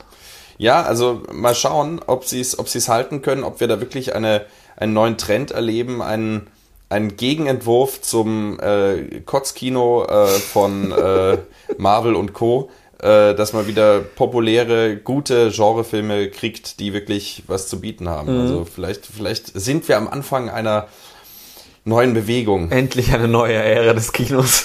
Ja, also vielleicht ist es auch äh, blanke Hoffnung, aber äh, es, es wäre auf jeden Fall schön. Und wenn du sagst, dass dieser Film da auch wieder in diese, in diese Schiene geht. Absolut, es sind neunzig Minuten Nazi-Geschnetzeltes. Mhm. Geil. Wundervoll, es ist, es ist äh, ja. Ähm, was ich vielleicht noch nicht gesagt habe, der Film ist von Jalmari Helander. Mhm. Ähm, das ist ein finnischer Regisseur, der hat anscheinend schon ein paar Filme gemacht, aber wie gesagt, also finnisches Kino kommt jetzt nicht so. Ist das aber eine amerikanische Produktion? Nein, finnische Produktion. Ach, das ist eine das finnische ist, Produktion. Ja, ja. Komplett finnisch produziert. Super, super. Das ist also auch das. Es ist kleines, eigentlich ein kleines Länderkino, aber auf so einer Scale produziert. Es ist wahnsinnig geil. Mhm. Absolut ganz geniales ähm, Doktor Strangelove-Zitat. Oh, ach, das war das, was das du mir erzählt der, hast. Ja, genau. Ah, ja. Es ist, Man ja. kann sich denken, ne? Bombe reiten, jiha, jiha ja, ganz und genau. so weiter. ähm, Also das äh, klingt wirklich fantastisch. Ich habe den, ich hab den Film im Zuge des Slash and Halb gesehen, mhm, und ähm, eigentlich, also mir halt den ganzen Tag an Filmen gegönnt. Die haben da viele Filme gespielt. Eigentlich wollte ich hin wegen Pearl. Mhm. Ähm, ich habe Pearl auch geliebt. Reden wir sicher auch nochmal drüber. Aber ähm, ich habe eigentlich zuerst die ersten drei Filme ähm, schon die Karten, die Tickets reserviert gehabt. Mir gedacht, okay, vier Filme, weiß nicht, der fängt dann auch schon erst um halb elf an, weiß ich jetzt nicht, ob ich Bock habe, ob ich Zeit habe. Dann habe ich mir den Trailer angeschaut, war so, ja, okay, John Wick-Manier, mal schauen. Mhm. Und dann gehe ich da aus dem Kino raus und ich war hin und weg. Also, ja, klingt das, großartig. Das, das, war, das war so ein Überraschungsfilm für mich. Ich habe nichts erwartet, so, okay, gut, die werden sich halt ein bisschen auf die Schnauze geben und das war ein, ein Fest. Das war der beste Film des Abends für mich. Mhm. Also man kommt auch gewalttechnisch auf die Kosten, die man erwartet. Oh ja, also mhm, da gibt's gleich der erste Kill, wo da haut er dem eine Axt in den, in den Kopf rein und das ist, ja, nein, das ist, das ist, das ist wirklich grandios. Mhm. Ä- Weil Gewalt Ä- ist nämlich super. Genau. Im Kontext, ja, ja. Wir hatten eh schon mal drüber gesprochen. Und es gibt Treue auch... Zuschauer wissen das einzuordnen. Ja, genau. Ja. Es gibt, es gibt auch... Ähm, dann diese, diese, diese Frauen, die da festgehalten werden, das, das, das artet dann ein bisschen in so eine emanzipatorische, ähm, die Frauen bemächtigen sich des Panzers und retten sich dann selber auch, mhm, aus, aber es macht trotzdem noch Spaß. Also, mhm, es ist, es ist, es geht schon in die Tendenz von, okay, wir bringen das jetzt rein, damit wir ein Statement haben. Mhm. Aber es, es, es kratzt gerade noch so, dass man sagt, okay, es, es wird nicht über, also es wird nicht schlecht überzogen, sondern es ist aushaltbar, weil es einfach trotzdem noch so, mhm, Bock macht. Also es ist, äh, ja, weil das, darüber hatten wir auch gesprochen, dass die Stärke von Nobody und John Wick und diesen Filmen ja ist, dass sie bewusst verzichten auf jetzt große politische Kommentare und, und dergleichen. Sondern es, es geht auch nicht darum, also das ist nicht der Main Point, also es, es ist so ein, es ist so ein Randding, was noch so reingeworfen wird, was so ein bisschen an dem Flow vom Film kratzt. Mhm. Aber in Summe ist es so ein kleiner Anteil, dass es dann doch nicht so viel ausmacht, finde, mhm, ich. Aber es ist dann gegen Ende doch deutlich spürbar, wenn sie, wenn sie dann, wenn sie dann als, als Frauen in das finnische Soldatenlager reinfahren mit dem Panzer und dann da sitzen und der, der Nazi hängt da an, an dem, an dem Panzerrohr festgebunden und so. Also das, das strotzt dann doch schon sehr mit Symbolik. Mhm. Aber es macht trotzdem Bock. Okay, super. Ja, also so schnell wie es geht, werde ich mir den anschauen. Ja. Da habe ich. Und er ist genauso lang, wie er sein muss. Es sind zwar, mhm, nur neunzig Minuten, aber das sind neunzig Minuten pure Fun. Gut, sehr schön. Kurze Filme sind immer wieder schön. Lange Filme können großartig sein, können aber auch eine absolute, um es gleich zu sagen, in aller Deutlichkeit eine herbe Enttäuschung sein, eine Qual. Ähm, wir haben uns gefreut, wir hatten es in der ersten Folge angekündigt. Du meinst Bean? Sorry. Nein, Nein ähm, es, es äh, ging um äh, Ari Asters neuen Film Disappointment Boulevard, auf den wir uns gefreut haben.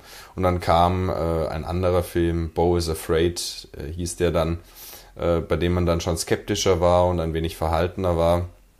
Also die Umbenennung hat äh, schon mal sehr viel getrübt und ich glaube, die Umbenennung von Disappointment Boulevard, was für ein geiler Titel zu. Aber es hätte tatsächlich, Bo is Afraid. Im, im, also der Titel hätte genauso gepasst. Finde ich nicht.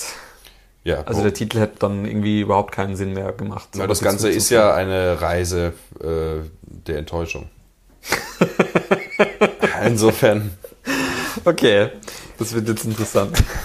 Also äh, Ari Aster, für mich äh, die Hoffnung äh, des Horrorkinos, für mich auch die Hoffnung vom amerikanischen Autorenfilm, wie auch für Scorsese, da sind wir uns einig, mhm, da Martin und ich. Ähm, und äh, Hereditary und Midsommar waren für mich zwei wirklich, wirkliche Highlights, gerade Midsommar, ein wirklicher Film, der wirklich bleiben wird, äh, der äh, auch in hundert Jahren noch eine Rolle spielen wird, denke ich. Und ähm, jetzt kam sein neuer Film, vier Stunden waren angekündigt mit Joaquin Phoenix in der Hauptrolle, äh, was ja schon mal super klang, äh, wurde dann runtergekürzt auf hundertneunundsiebzig Minuten, also fast drei Stunden. Und äh, dum, dum, dum. Was? Ja. Äh, nur noch drei Stunden. Nur noch drei Stunden. ähm, und ich verfall gerade in so eine Lustlosigkeit, muss ich gestehen, wenn ich, ich merk's, wenn ich an diesen Film denke. Und ähm, ja, also ich war Aber wirklich. Wir haben, wir haben noch nicht drüber enttäuscht. geredet. Was, was hat dich so enttäuscht? Bevor wir dazu kommen, äh, willst du mal was zur Handlung sagen? Ähm, ich kann gern was zur Handlung sagen. Also wie gesagt, Bo is Afraid. Ähm, der aktuelle Film, du hast das fast so geschildert, das wäre schon lange zurückgelegen. Und du hast Nein, wir haben, lange, wir haben uns lange gefreut. Ja, ja, eh, der ist jetzt seit zwei Wochen draußen. Genau, es, er läuft gerade in den Kinos. Floppt auch herrlich. Nicht nur. Also es wir hatten ein Drittel eingespielt, äh, noch nicht mal ein Drittel eingespielt von seinen Produktionskosten nach zwei Wochen. Ach echt, tatsächlich? Mhm. Okay, ja dann. Na, schau. dreißig hat er geko- fünfunddreißig Millionen hat er gekostet und bislang sind es zehn. Oh. Mhm. Könnte ähm, auch vom Titel her rühren. Wer will sich Bo is Afraid angucken? Wie viel, warte, wie viel hat er gekostet? fünfunddreißig habe ich im Kopf. fünfunddreißig Millionen? Ja. Oh. Oh, ja. Also, wieder aus dem Hause A vierundzwanzig. Der größte Film von A vierundzwanzig. Äh, mhm. Produktionsaufwandstechnisch. Ja, genau. Also, es geht um Bo, der ähm, sein schizophrenes Alltagsleben führt. Das ist ein Mensch, der gepeinigt ist von Angst. Deswegen Bo is Afraid. Mhm. Und er ist massiv schizophren, so hätte ich es zumindest eingeschätzt. Oder mhm. halt, halt, also massive Angstzustände zumindest. Und ähm, am Anfang ist er halt in seinem Apartment und man sieht so ein bisschen seinen Alltag und das ist schon alles ganz skurril und äh, alle, alle um ihn herum ist, ist irgendwie chaotisch und ja, und ähm, das, das wird von Sekunde zu Sekunde skurriler, uneinordnbarer und, und chaotischer und ähm, artet dann so in eine episodenhaftige ähm, Erzählung von von unterschiedlichen Orten aus, in denen sich Bo plötzlich befindet, wo aber immer kein Zusammenhang besteht zwischen wie kommt er da hin und auch alles um ihn herum komisch agiert und sich komisch verhält. Ähm, schlussendlich ist das Ganze auch eher als eine surreal, surrealistische Allegorie für seinen Charakter vielleicht auch mhm. zu verstehen. Also auch gar nicht als, da passiert wirklich, also da ist wirklich irgendwas real oder diegetisch real davon passiert, sondern das Ganze ist eine Metapher auf seinen Metapher. Seelenzustand, auf seine genau. Konflikte, auf sein Leben irgendwie auch, ja. Genau. Auf sein Verhältnis zu seiner Mutter. Auch. Und vulgäre Psychologie à la Freud zum Kotzen. Ah, ähm, da, da haben wir den Punkt, okay. Ja, aber ich, ich greife vorweg, also... Genau, und das, was sich was ich so ein bisschen durchzieht, ist seine Mutter, weil mhm. am Anfang möchte ich, ich habe die ersten fünf Minuten verpasst, aber er möchte auf jeden Fall zu seiner Mutter fliegen, wegen Geburtstag, glaube ich, oder er will sie auf jeden Fall besuchen kommen. Ja. Ähm, und dann möchte er eigentlich schon abfliegen, dann wird ihm sein Koffer und seine Schlüssel geklaut und er kann nicht weg und dann... versucht, dann nimmt er seine Medikamente, dann braucht er Wasser und plötzlich funktioniert das Wasser in der Wohnung nicht, er rennt rüber zum, zu einem Laden und plötzlich stürmen alle Leute seine Wohnung, er kommt nicht mehr rein und ist ausgesperrt. Also genau auf diese Art und Weise eskaliert das. Genau, dann, dann funktioniert dann, seine Kreditkarte nicht mehr. Genau, dann hängt, dann, dann geht er baden, weil er erfahren hat, dass seine Mutter, äh, also, ähm, also von einem, von einem ähm, Chandelier, äh, von einem Ding, wie heißt das auf Deutsch? Äh, äh, äh, Kronleuchter. Kronleuchter. So, so, ja, also so Deck, Decken, Kronleuchter-Ding erschlagen wurde. Ja, Kopf ist weg. Kopf ist weg, genau. Und ähm, dann setzt er sich in die Badewanne, plötzlich tropft es von oben und dann hängt da so ein Typ an seiner Decke und fällt auf ihn drauf. Er rennt in Panik nackt aus dem Haus, wird für einen Serienkiller gehalten. Genau, wird für einen Serienkiller gehalten, weil er so eine Maria-Statue in der Hand hält und dann wieder niedergestochen und ist, ist plötzlich in einem Haus von einem Arzt. Ja. Genau, und dann eskaliert das Ganze weiter. Und, ja, also es sind so lose, lose Verkettungen von absurden Szenarien, in die er geworfen wird. Genau. Ähm, Zwischendurch gibt es dann so Traumsequenzen, ähm, Marionettentheater, äh, also kein Marionettentheater, aber ist natürlich eine Anspielung auf äh, Shakespeares Marionettentheater-Szene mhm. im, äh, im Hamlet, beziehungsweise... Äh, die, Hamlet, schön. Was? Hamlet. Ja, Entschuldigung, Hamlet. Ja. Ja. Ja. Ja. Ja. Ich sag nur Big Lebowski. Das werde ich dir ewig vorhalten. Big Lebowski, ja. ja. Okay. Aber äh, also wo dann sozusagen das eigene Leben in der Kunst und wie das zusammenhängt und Meta, Meta, Meta und äh, er ist der und der ist er und er sieht sich selber äh, und so weiter. Dann dürfen wir ihm folgen durch so ganz ekelhaft animierte äh, Landschaften, die man auch schon im Trailer sehen kann. Ach, ich fand, das macht aber Spaß auch. Und das kann man jetzt vielleicht nicht so, also ja, kann man schon, weil er ist der Hauptverantwortliche für den Film. Aber gerade dieses Scheiß geschrieben, produziert und Regie ja, geführt. Ja, aber die, die Stop-Motion-Sequenzen sind nicht von ihm Regie geführt. Die hat wer andere Regie geführt. Okay. Ja. Stand zumindest in den Credits. Ja, äh, genau. Und dann äh, findet er nach Ewigkeiten doch zu seiner Mutter. Und äh, die ist dann ja tot, aber dann ist sie doch nochmal da. Und dann schläft er mit einem Mädchen, was er damals im Urlaub kennengelernt hat, was dann erwachsen ist und die haben irgendwie auf ihn gewartet und er darf eigentlich keinen Sex haben, weil sein Vater ja beim Orgasmus gestorben ist und dann haben sie doch Sex und dann stirbt sie beim Orgasmus und dann ist seine dann Mutter und dann äh, ist er vor Gericht und dann ertrinkt er und ganz toll, ja. Mhm. Ähm, es gibt, es gibt, keine Ahnung, ob das vielleicht von euch wer kennt oder ob du die kennst, ähm, von Criterion, mhm. das ist so ein, so ein kuratierter Film-Blu-ray-Verlag. Ähm, Verein, Verlag, Verlag. Verleih. Verleih, Dankeschön, das war das Wort, was ich gesucht habe. Ähm, und die machen regelmäßig mit, mit Filmschaffenden, Filmmachenden ähm, so Closet-Picks-Videos mhm. auf YouTube. Und da gab es auch kurz vor Release eins mit Ari Aster. Ich weiß nicht, welchen Film er da rauszieht, aber er zieht da einen Film raus und versucht, diesen Film zu beschreiben. Und er sagt, it's basically like my new movie, Bo is Afraid. Um, they are both in principle about a guy who's desperately trying to come. Mhm. Das ist so geil, wie er das einfach sagt. Ja. Jetzt, wo man was gesehen hat, macht es auch nochmal viel mehr Sinn. Ja. Das ist so, ja okay, er hat halt Schiss davor, dass wenn er kommt, dass er dann stirbt. Mhm. But he wants to, but he can't. Ja. Ja, wobei äh, das ja nicht so ganz der Punkt ist eigentlich, aber es ist eine witzige Umschreibung, finde ich. Ja, es ist so ein selbstherrliches, surrealistisches Ding irgendwie. Mhm. Ähm, er referenziert sich auch ganz viel selber äh, und äh, auch ganz viel andere Sachen, so Truman Show. Truman Show, ja, die letzte Szene ähm, und nicht nur, auch das, wo sie, wo er die Kameras entdeckt und so. Ja, ja.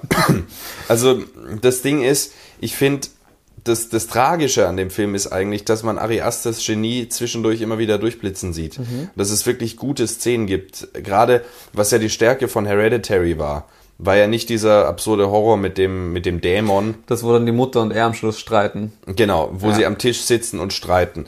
Äh, nein, nein, ich habe jetzt Bo is Afraid gemeint. Ach so. Ähm, ich dachte vor allem zum Beispiel an dieses Telefonat am Anfang, wo er von seiner Mut- wo er von dem Tod seiner Mutter erfährt. Ach, wo er ja. am anderen Telefon jemand den Postboten hat, der das zufällig mitgekriegt hat und wie sie dann miteinander telefonieren und er das versucht, ihm zu vermitteln. Das ist so großartig, auch, auch wie, wie er darauf reagiert, dann ruft er nochmal an und äh, sagt, ja, sie haben sich doch verwählt, das kann ja nicht sein. Und dann ja. ruft er wieder an und am anderen Ende der Leitung einfach nur, I'm sorry. Ja. Ja, und das ist, das ist so gut. Ähm, und es gibt immer wieder solche Momente, auch äh, diese Situation dann, wo er, wo er bei dem Arzt aufgenommen wird und ähm, da die Tochter total wütend auf ihn ist, weil er äh, in ihrem Zimmer schläft und so weiter. Und äh, das ist, da gibt's gute Szenen drin. Mhm. Aber dann driftet er wieder ab in so, oh, wir machen jetzt irgendwann was ganz Weirdes. Wir machen jetzt so wie David Lynch. So, ich musste auch ein bisschen an äh, seinen Film äh, Inland Empire denken, der auch äh, ähn- ähnlich schwer zugänglich ist. Aber es ist, das Ganze wirkt wie eine, eine Collage von, von Szenen und zufällig ist überall Joaquin Phoenix dabei. Ähm, also es hat keine innere Stringenz. Es, okay. äh, es sind so Dinger, die da sind, und dann kommt er auf den Dachboden und dann ist da so ein Riesenpenis, der ihn anguckt und so weiter und der, dem dann in die Eier gestochen wird und so. Und dann, ich, ich, ich stelle mir so vor, wie er da sitzt, so, oh, wir bauen da jetzt so einen Riesenpenis ein, das ist total neu und äh, total spannend und äh, ja, Entschuldigung, das haben wir alles gesehen und das ist jetzt wirklich nicht so ähm, toll. Also, oder es ist jetzt nicht so neu, wie, wie es sein will oder irgendwie, also der Film weiß auch selber nicht so ganz, wo er hin will und dümpelt vor sich hin in so einem Boot, äh, was dann kentert und wo er dann ertrinkt und so weiter. Also es ist so, was, was soll das Ganze? Es ist so aber ausufernd. Das finde ich interessant, weil ich habe gestern auch mit ein paar Leuten noch drüber geredet und ich habe bis jetzt, ich habe eine Deutung in dem Film gesehen, die ich sonst noch nicht jetzt gehört hätte von irgendwen, mit dem ich geredet habe, mhm, und jetzt auch von dir nicht. Ähm, Nämlich die Ebene der Gesellschaftskritik, die drin steckt, ja auch in dem Film. Also ja. es, ist, es geht ja nicht nur, es geht ja nicht nur um, es geht ja nicht nur um, oh, er hat so viele Angstzustände und er wird psycholo- psychologisch da jetzt auseinandergenommen und analysiert, sondern das ist ja irgendwie doch auch eine Metapher dafür, wie, wie ähm, angstverblendet wir als Menschen und vor allem medial auch mittlerweile einfach durch die Welt marschieren. So, du musst vor allem Angst haben und alles ist böse und jeder Mann und jede Ecke muss, muss dir, muss, muss dir Angst bereiten und wird dich umbringen und muss tödlich sein und das kann Krebs verursachen und der Typ wird dich ausrauben und so. Mhm. Ähm, gekoppelt mit diesem, okay, da kommen jetzt die bösen Ausländer und ähm, wir müssen Angst vor denen haben. Mhm. Da steckt ja schon auch alles da drin. Und dieser Vorwurf von, okay, ja, wenn dann mal wirklich wer Hilfe braucht und wenn dann mal wirklich Angst begründet ist, schauen dann doch wieder alle weg. Ja, sicher. Also es ist, es ist, ich glaube, warum ich so negativ eingestellt bin, ist zweierlei. Einerseits... Du hast ja Ari Aster Horror erwartet. Nein, ich, überhaupt nicht. Ich war von Midsommar begeistert. Und das ja, aber Midsommar ist ja schon nochmal mehr horroriger als Bo's Afraid. Das stimmt schon, aber... Ähm, es ist nicht dieses, ich will nicht nochmal Hereditary, das ja, muss nicht sein. Darum geht's überhaupt nicht. Es, es geht darum, dass Ari Aster gut ist und dass man das immer wieder merkt, dass er aber so mittelmäßig bleibt und dann gerade gegen Ende hin, wo dann ähm, sein Verhältnis mit seiner Mutter in einem Tribunal, in seiner großen Arena mit Publikum und Verteidigern äh, abgehalten wird, wo man sich dann fragt, kann man tiefer sinken in vulgär-psychologischer Metareflexion ja, genau, von äh, menschlichen, zwischenmenschlichen Konflikten. Aber genau in dieser Szene geht es ja nicht um sein Verhältnis von der Mutter, sondern um die ganzen Dinge, wo wir in der Gesellschaft sehen, ah, da ist der Obdachlose und wir schauen nicht hin. Ah, da ist jemand, der wirklich Hilfe braucht und wir scheißen drauf, weil das ist uns unangenehm, da hinzuschauen, weil wir Angst haben, was uns davor passieren könnte, wenn der, wenn uns der, dass uns der Typ jetzt ausraubt. Aber das ist so plump. Das ist so. Ja, natürlich. Das ist halt, das ist was, was ich finde auch, was ich auch dem Film ein bisschen vorwerfe. Es ist, er ist plumper als die anderen zwei. Mhm. Und, und, und das, um, um das zu sagen, das stört mich so ein bisschen, dass er einerseits ja was kann. Er ist ja, er ist ja gut. Er macht das ja ganz gut. Und diese Mittelmäßigkeit, die stört mich so wahnsinnig, glaube ich, weil es gibt ja gute Elemente und alles, was du sagst, werde ich sagen, ja, stimmt sowieso, aber ähm, das und, und ein zweites Problem ist, und das hat nichts damit zu tun, dass ich unempathisch wäre oder irgendwie mich ähm, äh, äh, Leid von Menschen mit psychischen Krankheiten äh, ein Problem äh, wären, was, was mich nicht interessiert. Mhm. Es gibt ja andere Filme, in denen, in denen solche Schicksale hervorragend geschildert werden und wo man bei den Figuren ist. Aber dieser Typ, um es mit aller Deutlichkeit zu sagen, ist einfach nur ein nerviges Haufen Elend. Ja, aber das ist, das geht einem so auf die Nerven. Das geht da, darum, also das ist ja auch wieder mit ein Punkt, warum ähm, er sich am Schluss rechtfertigt. Weil er, weil er ja dadurch, dass er die ganze Zeit niemanden am Arsch gehen muss, möchte und sich entschuldigt und er möchte ja keine Belastung sein, allen eigentlich so hart am Arsch geht, mhm, und dass so eine, dass er eben durch seine, durch seine scheinheilige, oh nein, ich möchte keine Umstände machen, eigentlich genau das der Punkt ist, womit er die Leute belastet und womit er den Leuten am Arsch geht. Weil er weil er die ganze Zeit sagt, ach so, ja, okay, nein, du, ich möchte keine Umstände machen, nein, nein, okay, ja, passt schon, passt schon. Und in Wirklichkeit ist es aber nicht so. Es ist genau dieses Schein, es ist genau dieses scheinheilige, ich möchte niemanden offenden. Mhm. Ich, ich möchte ich möchte nicht sagen, was ich will, sondern ich möchte nur nicht auffallen. Ich möchte nur, nein, ist eh okay, nein, passt schon. Ja, ja, nein, nein, alles gut, mach, passt schon. Genau dieses. Und das ist, das ist genau diese Art, die auch, finde ich, also das ist auch was, wenn Leute im echten Umfeld mit mir so sind, geht mir das hardcore am Arsch, weil es unauthentisch ist, weil du mhm. in der Kommunikation merkst, das ist, der sagt nicht das, was er eigentlich will, der sagt nicht das, was er eigentlich braucht, sondern er verstellt sich wahnsinnig. Mhm. Und das macht er ja auch die ganze Zeit. So, eigentlich will er ja, eigentlich will er ja gehen und er steht aber nicht für sich selbst ein, sondern sagt, ach so, ja, okay, nein, da, gut, dann ist da die O P, ja, nein, eigentlich muss ich schon wirklich jetzt fahren. Ja, nein, okay, dann fahren wir halt morgen. Mhm. So, nö. Da würde ich in dem Moment sagen, na gut, nein, dann nehme ich mir jetzt ein Taxi, ich will deine Hilfe nicht, lass mich endlich in Ruhe. Mhm. So, das macht er ja nicht. Und ja. damit, damit, damit geht er denen ja auch nochmal am Arsch. Aber damit, damit verschließt sich diese Figur jeglicher Empathie und das ganze Ding soll ja irgendwie auch so eine psychologische Zeichnung davon sein. Und indem er so ist, wie er ist, das, das mag ja sein, ist es einfach so, der Typ ist mir vollkommen egal. Und dann sitzt er da am Ende im Boot und heult, bitte verlasst mich nicht, und dann äh, wird er verurteilt und so weiter. Und ich denke mir, danke, dass du endlich weg bist, weil du mir so auf die Nerven gegangen bist die letzten drei Aber Stunden. Aber genau das ist ja das. Was? Das, genau das ist das, was du dir auch mit jemandem, mit einem Obdachlosen normalerweise denkst, wenn er dich um Geld anfleht und nicht in Ruhe lässt. Oder wenn irgendein Typ zu dir herkommt und eine Unterschrift für, weiß ich nicht, was haben will und dich während dem Telefonieren unter, unterbricht. Ja, aber, aber dann fällt der Film ja genau, macht der Film ja genau dasselbe oder erzeugt genau dasselbe, ja, aber indem er in uns die Gefühle äh, wieder erzeugt, äh, die, die ja irgendwie so von der Inszenierung her irgendwie kritisiert werden sollen auf irgendeine Art und Weise oder reflektierbar gemacht werden sollen. Ja. Also wir, wir tappen ja, wir, also sagen wir, wir, wir gehen da mal mit und bringen diesen Vergleich. Äh, ein nonkonformistischer Mensch, der äh, Hilfe braucht und dadurch äh, nervt oder auf, auf, auf, auf also zu, zum Problem wird für andere, ähm, dass äh, wir äh, anstatt es zu reflektieren und zu sagen, jetzt bevor du äh, hier wieder sagst, äh, der Obdachlose da, sondern mal reflektierst, wie geht's dem, wie, wie ist der in der Situation, wie kann man dem helfen, wie kann man diese Probleme beheben, mhm. ähm, und kann vielleicht auch Empathie entwickeln, um äh, eben diesem ersten Affekt der Ablehnung äh, entgegenzuhandeln, mhm. äh, macht doch der Film genau das, indem er sagt, guck dir diesen nervigen Vollidioten an, der ist psychisch krank, der ist ein Idiot, der hat keinen Charakter und jetzt ist er weg, Gott sei Dank. Da bestätigt er genau das, anstatt es in irgendeiner Form...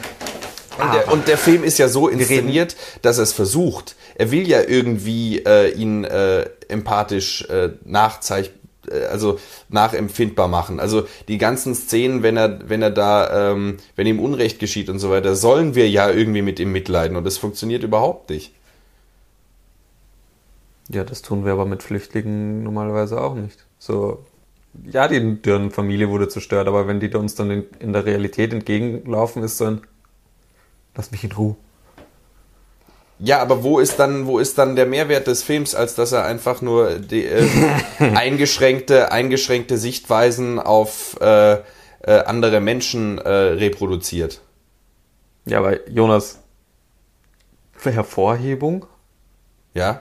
Also, wir hatten ja, wir hatten ja schon einige Filme auch, und ich weiß es von dir auch, ganz viele Filme, die du sehr, sehr gerne hast, bieten jetzt auch keinen Lösungsvorschlag an für die Probleme, die sie hervorheben, sondern heben mal nur einen Aspekt hervor und vielleicht auch nur auf der, auf die Art und Weise, dass sie genau das zeigen, wie der Umgang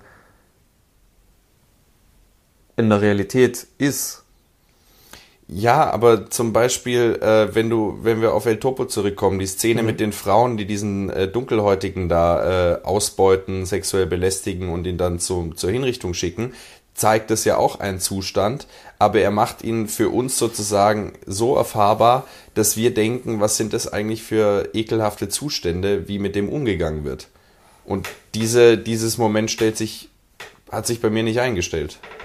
Okay, bei mir hat sich's nämlich schon eingestellt. Okay, dann äh, also bitte. Nein, nein, aber... Für, genau, wir, wir reden so, darfst gerne auch mal eh, über deine Erfahrung. Du bist gerade so des, des Teufels Anwalt. Und ja, genau. Nein, ich habe eh auch so dieses Schlussszene oder gerade auch dieses Theaterstück, mhm. finde ich, da muss ich dir schon recht geben, es, er macht's ein bisschen plump. Mhm. Das schon, aber er, also ich finde nicht, dass er nicht auf den Punkt kommt oder... Ähm, sich dadurch entwertet, dass er nur hervorhebt. Er macht es halt auf eine relativ plumpe Art und Weise, aber hebt, also hebt trotzdem genau diese Aspekte hervor, zeigt uns trotzdem genau dieses Bild, wie wir damit umgehen auch. Ähm und ich weiß jetzt nicht, woran es bei mir konkret gelegen hat, dass ich das auch, oder dass ich so aufgenommen habe und interpretiert habe und das dann bewertet habe und du was anderes darin gesehen hast, aber für mich war das schon so in dem Film angelegt, dass ich das, dass ich dann auch das Gefühl hatte, okay, ähm, das hat eine Wirkung bei mir. Das Einzige, was, also das, was ich, was ich eben, die Plumpheit mhm. schwächt das natürlich ab. Das finde ich schon auch. Dadurch, also dadurch, dass es nicht sehr subtil ist, finde mhm. ich, ähm, macht's das genau so ein bisschen zu diesem, ja, weiß eh. So mhm. brauchst du mir nicht so auf die Nase drücken, das kannst du mir auch an, also das kann man auch, das kann man auch subtiler zeigen, mhm. so dass es mehr Wirkung hat. Es gibt dann aber die Film, Wirkung ist trotzdem, finde ich, angelegt drinnen. Also ich finde nicht, dass es, dass es gar keine, dass es dadurch gar keine Daseinsberechtigung hat, so. Es gibt dann einen wunderbaren Film, der sich dieses, diesem Thema auf wunderbar sensible Weise nähert. Und mhm. den hatten wir auch schon angesprochen im Zusammenhang mit äh, äh, El Topo, glaube ich. Nee, ist egal. Wir hatten es vorher angesprochen in irgendeinem Kontext. Mhm. Nämlich Fellinis La Strada, mhm. äh, wo auch die Masina und Zampano, der, der Zirkus, äh, genau, es war El Topo, ähm, die, dieser, der, der stärkste Mann der Welt und so mhm. weiter, äh, wie die eigentlich so äh, zusammenarbeiten und dann auch fast so ein Paar werden und wie er sich ihr dann ihrer entledigt, weil sie ihm in ihrer Eingeschränktheit auf die Nerven geht. Und das geht unglaublich zu Herzen und wir nehmen ihr Schicksal an der Stelle unglaublich ernst und es wird auf so großartige Weise subtil erzählt. Ähm, und wie er dann am Schluss auch zur Reue findet. Ich weiß nicht, hast du ihn gesehen? Mhm. Ähm, in, in der letzten Szene, wenn er dann, als sie äh, endgültig weg ist, ähm, dann verzweifelt betrunken am Strand äh, zu heulen und zu schreien anfängt äh, und das realisiert. Und da wird uns genau dieses, ähm, wird uns genau dieses, ähm, diese potenziell nervige von äh, eingeschränkt, von eingeschränkten Menschen äh, als Affekt, Äh, den es zu überwinden gilt, mhm. äh, wunderbar sensibel vorgeführt und in seiner Reue äh, können wir mit ihm äh, anfangen zu reflektieren am Ende. Ja, ich finde, ich meine, klar, man kann es sicher feinfühliger darstellen und man kann es sicher nochmal, also das ist vielleicht schon ein Punkt, dass man es, man hätte vor allem das Ende irgendwie anders aufziehen können, dass man dann nochmal mehr rausholt, raus rausholt, eben was es da zu reflektieren gilt. Mhm. Das stimmt schon, das macht der Film dann relativ wenig. Ähm, aber ich finde nicht, dass er dass er daran scheitert, dass, dass, dass er eben nur das darstellt. Ich weiß, du magst diese die, die psychoanalytischen Deutungen, die dann echt plump ist, das stimmt schon. Ähm, weißt du, dass du davon kein großer Fan bist. Das fand ich dann auch so dieses, wo er dann, wo er dann auf den Dachboden raufgeht, war ich dann auch so kurz, oh mein Gott, echt jetzt? Okay, ja, wow. Mhm. Aber ähm, das ist ja, finde ich, nicht alles, was der Film hat. Also der hat ja da nebenbei noch wahnsinnig viel auch zu tragen. Also ich finde, im Gegensatz, mein klassisches Beispiel, ich reg mich immer gerne über Psycho auf. Mhm. Man kann über Psycho sagen, was man will. Es ist sicherlich ein guter Film, vor allem inszenatorisch, aber also diese letzten zehn Minuten, wo er dann erklärt, ja, und er hat sich gedacht, er ist selber seine Mutter und hatte ja die Störung. Diese fünf Minuten, wo der Psychologe erklärt, was mit dem, was mit dem Typen abgeht, mhm. das ist so, wahnsinnig into the face, wo ich mir denke, ja, dankeschön. Das hätte ich jetzt wirklich nicht ohne deine Hilfe verstanden, Hitchcock. Mhm. Danke, dass du mir das erklärt hast. Das finde ich wirklich annoying. Ähm, aber das hat der Film dann ja nicht. Klar, er verliert sich dann auch so kurz in diese psychoanalytischen, schau mal, was da voll crazy abgeht. Aber das ist halt eben, finde ich, nicht alles, was der Film hat. Und bei Psycho ist das halt irgendwie doch alles, was der Film auf narrativer Ebene als Statement zu bieten hat. Und da finde ich, also das wird dann, finde ich, dem Film auch nicht ganz gerecht zu sagen, ja, okay, nur wegen dieser, wegen dieser, ja, mein Vater hat mich vergewaltigt, Deutung, ähm, den ganzen Film abzuschreiben. Ja, komm. Ich verstehe, dass du, also ich verstehe die Enttäuschung. Ich bin mhm. auch ein bisschen enttäuscht von dem Film, weil er halt nicht so gut war wie Midsommar oder Hereditary. Ähm, aber ich finde, es ist immer noch ein wahnsinnig guter Film im Vergleich zu vielen anderen Filmen. Es ist, er kommt nicht an das gewohnte Niveau von Ari Aster ran. Mhm. Aber, und da können wir jetzt vielleicht den Sprung machen, nämlich finde ich das nicht auf inhaltlicher Ebene so sehr, sondern eher in der Darstellung. Einerseits finde ich, dass der Film strange aussieht, mhm. ganz viel. Also der ist so komisch, hässlich. Weich gezeichnet, häss- ja, hässlich mhm. teilweise. Ähm, so, so, die Gesichter sind so komisch glatt die ganze Zeit. Es mhm. schaut alles so weird aus. Mhm. Das ist mit, sicherlich mit eine gewollte Ästhetik. Mhm. Aber es funktioniert nicht ganz. Aber das habe ich mir auch schon im Trailer gedacht, dass mhm. das so komisch off ist. Mhm. Ich glaube, es liegt am Fokus vom Film. Ich glaube, es liegt ganz viel am Fokus und, also, wenn nicht, ob, die, ob du das noch so reibeln... Also am Kamerafokus oder am thematischen Schwerpunkt? Was Kamera, Fokus? Kamerafokus. Teilweise. Mhm. Beziehungsweise... Hat der da wirklich auf jeden, auf, auf jeden zweiten Shot einen Weichzeichner draufgehaut?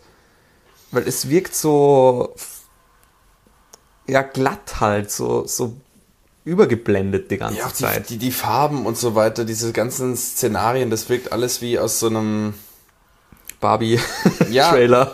Ja, aus einem, irgendwie, irgendwie so eine Barbie-Welt, die dann irgendwie schon ungewohnt ist, mhm. aber trotzdem äh, auch nicht so, wow, das ist auch möglich. Es sondern sieht nach es Plastilin aus. Es sieht so nach Knete aus die ganze Zeit. Mhm. Ja. Das ist das, was woran ich die ganze... Es, es sieht so nach Knete-Stop-Motion aus. Nicht vom Bildfluss, aber so von der Ästhetik, also von der Oberflächenästhetik mhm. her. Das ist irgendwie weird. Mhm. Aber nicht gut weird. Ja. Voll. Und was ich auch finde, ähm, dadurch, dass halt auch diese Message dann doch relativ plump übertragen wurde, er hat zwar noch was zu sagen, der Film, aber ich glaube, dass Ari Aster echt aufpassen muss, dass er sich nicht, äh, so wie Wes Anderson, komplett in der Filmform verliert und einfach nur noch mit der Ästhetik spielt und gar nichts mehr inhaltlich zu sagen hat. Das ist, finde ich, das, was Wes Anderson immer mal, also Wes mhm. Anderson ist absolut over the top, was jedes, jede Einstellung ein, angeht, aber inhaltlich haben die Filme halt nichts zu bieten. Ja. Die sind halt teilweise ganz nett unterhaltsam. Die Filmform macht Spaß, es ist sehr spielerisch, alles, ja, dafür kann man die Filme auch appreciaten, aber viel mehr bieten sie halt nicht. Und diese Tendenz ist, finde ich, gerade jetzt bei, also jetzt bei Bo is Afraid sehr sichtbar. Mhm, mh. Das ist, finde ich, mein großer Kritikpunkt. Ja, wenn er wenigstens schöne Einstellungen wie ähm, Wes Anderson, von dem ich ja auch nicht der größte Fan bin, ähm, äh, äh, hätte, wenn er, weil das ist ja, das ist ja, wenn auch jetzt Asteroid City, der Trailer, mhm. ähm, da, da sind wieder Bilder drin, diese Tableau Vivants, dieser mhm. extrem symmetrische Bildaufbau, diese Spielereien, die äh, in ihrer, in ihrer Überladenheit und ähm, kindlichen Freude daran fast auch wieder an, an die Zucker-Brüder erinnern mhm. lässt, zumindest äh, was die Mise en Scène angeht, aber ähm, ja, zumindest von der Bildästhetik. Genau. Äh, und das aber die, was du eben gesagt hast, also, und das meinte ich auch mit Fragmenthaftigkeit, dass der Film irgendwie wirkt wie so lose aneinander gestückelte hässliche Szenen, ästhetisch hässliche Szenen. Ja, ne, ja. Wie, wie so ein Kinderspielplatz, aber ohne, dass es, dass es irgendwie ästhetisch ansprechend wäre. Ja, voll. Also, mir kommt gerade das Bild so bei Wes Anderson, das funktioniert halt durch die, durch die krasse, also durch diese krasse Verspieltheit in den Bildern, ähm, die da ja schon auch drin ist in Bo is Afraid. Nur bei Bo is Afraid tut so nach, nach ähm, also es wirkt so nach Symbolik und nach Bedeutung, mhm. die dann mh, ein bisschen fehlt. Bei Wes Anderson ist sie auch nicht drin, aber Wes Anderson versucht auch nicht, da eine große Symbolik reinzuballern. Ja. Und das ist das, was, ja. glaube ich, so komisch auch die ganze Zeit in dem Film wirkt. Es wirkt so aufgeladen, mhm. bedeutsam, symbolisch. Ist es dann aber eigentlich gar nicht so sehr im Endeffekt. Mhm. Ähm, und dadurch verliert er sich so in dieser Filmform ein bisschen. Und das ist vielleicht auch das, wo du sagst, dass dadurch wird es schwierig, da eine, eine, eine klare, inhalts, inhaltsvolle, tragende Message rauszuziehen. Ja. Weil halt so viel drin steckt und es sich aber leider doch verliert. Hm. Es wirkt wie, äh, wie so eine erste Mindmap für die Idee zu einem Film. Hm. Wobei ja die erste Mindmap eigentlich der Kurzfilm Bo von ihm gewesen ist. Ja. Der im Prinzip die, die, das erste Segment ist. Da geht es um einen, einen Typen, der vor allem Angst hat und in seinem Apartment schizophren ist, weil Leute auf den klopfen und Lärm und das wird alles ihm vorgeworfen. Also hm. diese ersten erste halbe Stunde ist sehr nach diesem Kurzfilm inspiriert, mhm. den er gemacht hat. Das ist auch was, was ich schon mal gesagt habe. Ich weiß nicht, ob ich es im Podcast gesagt habe, aber mit dir in den Gesprächen sicher. Ich fürchte, dass Ari Aster mit Bo is Afraid alles durchexerziert hat, was er kann.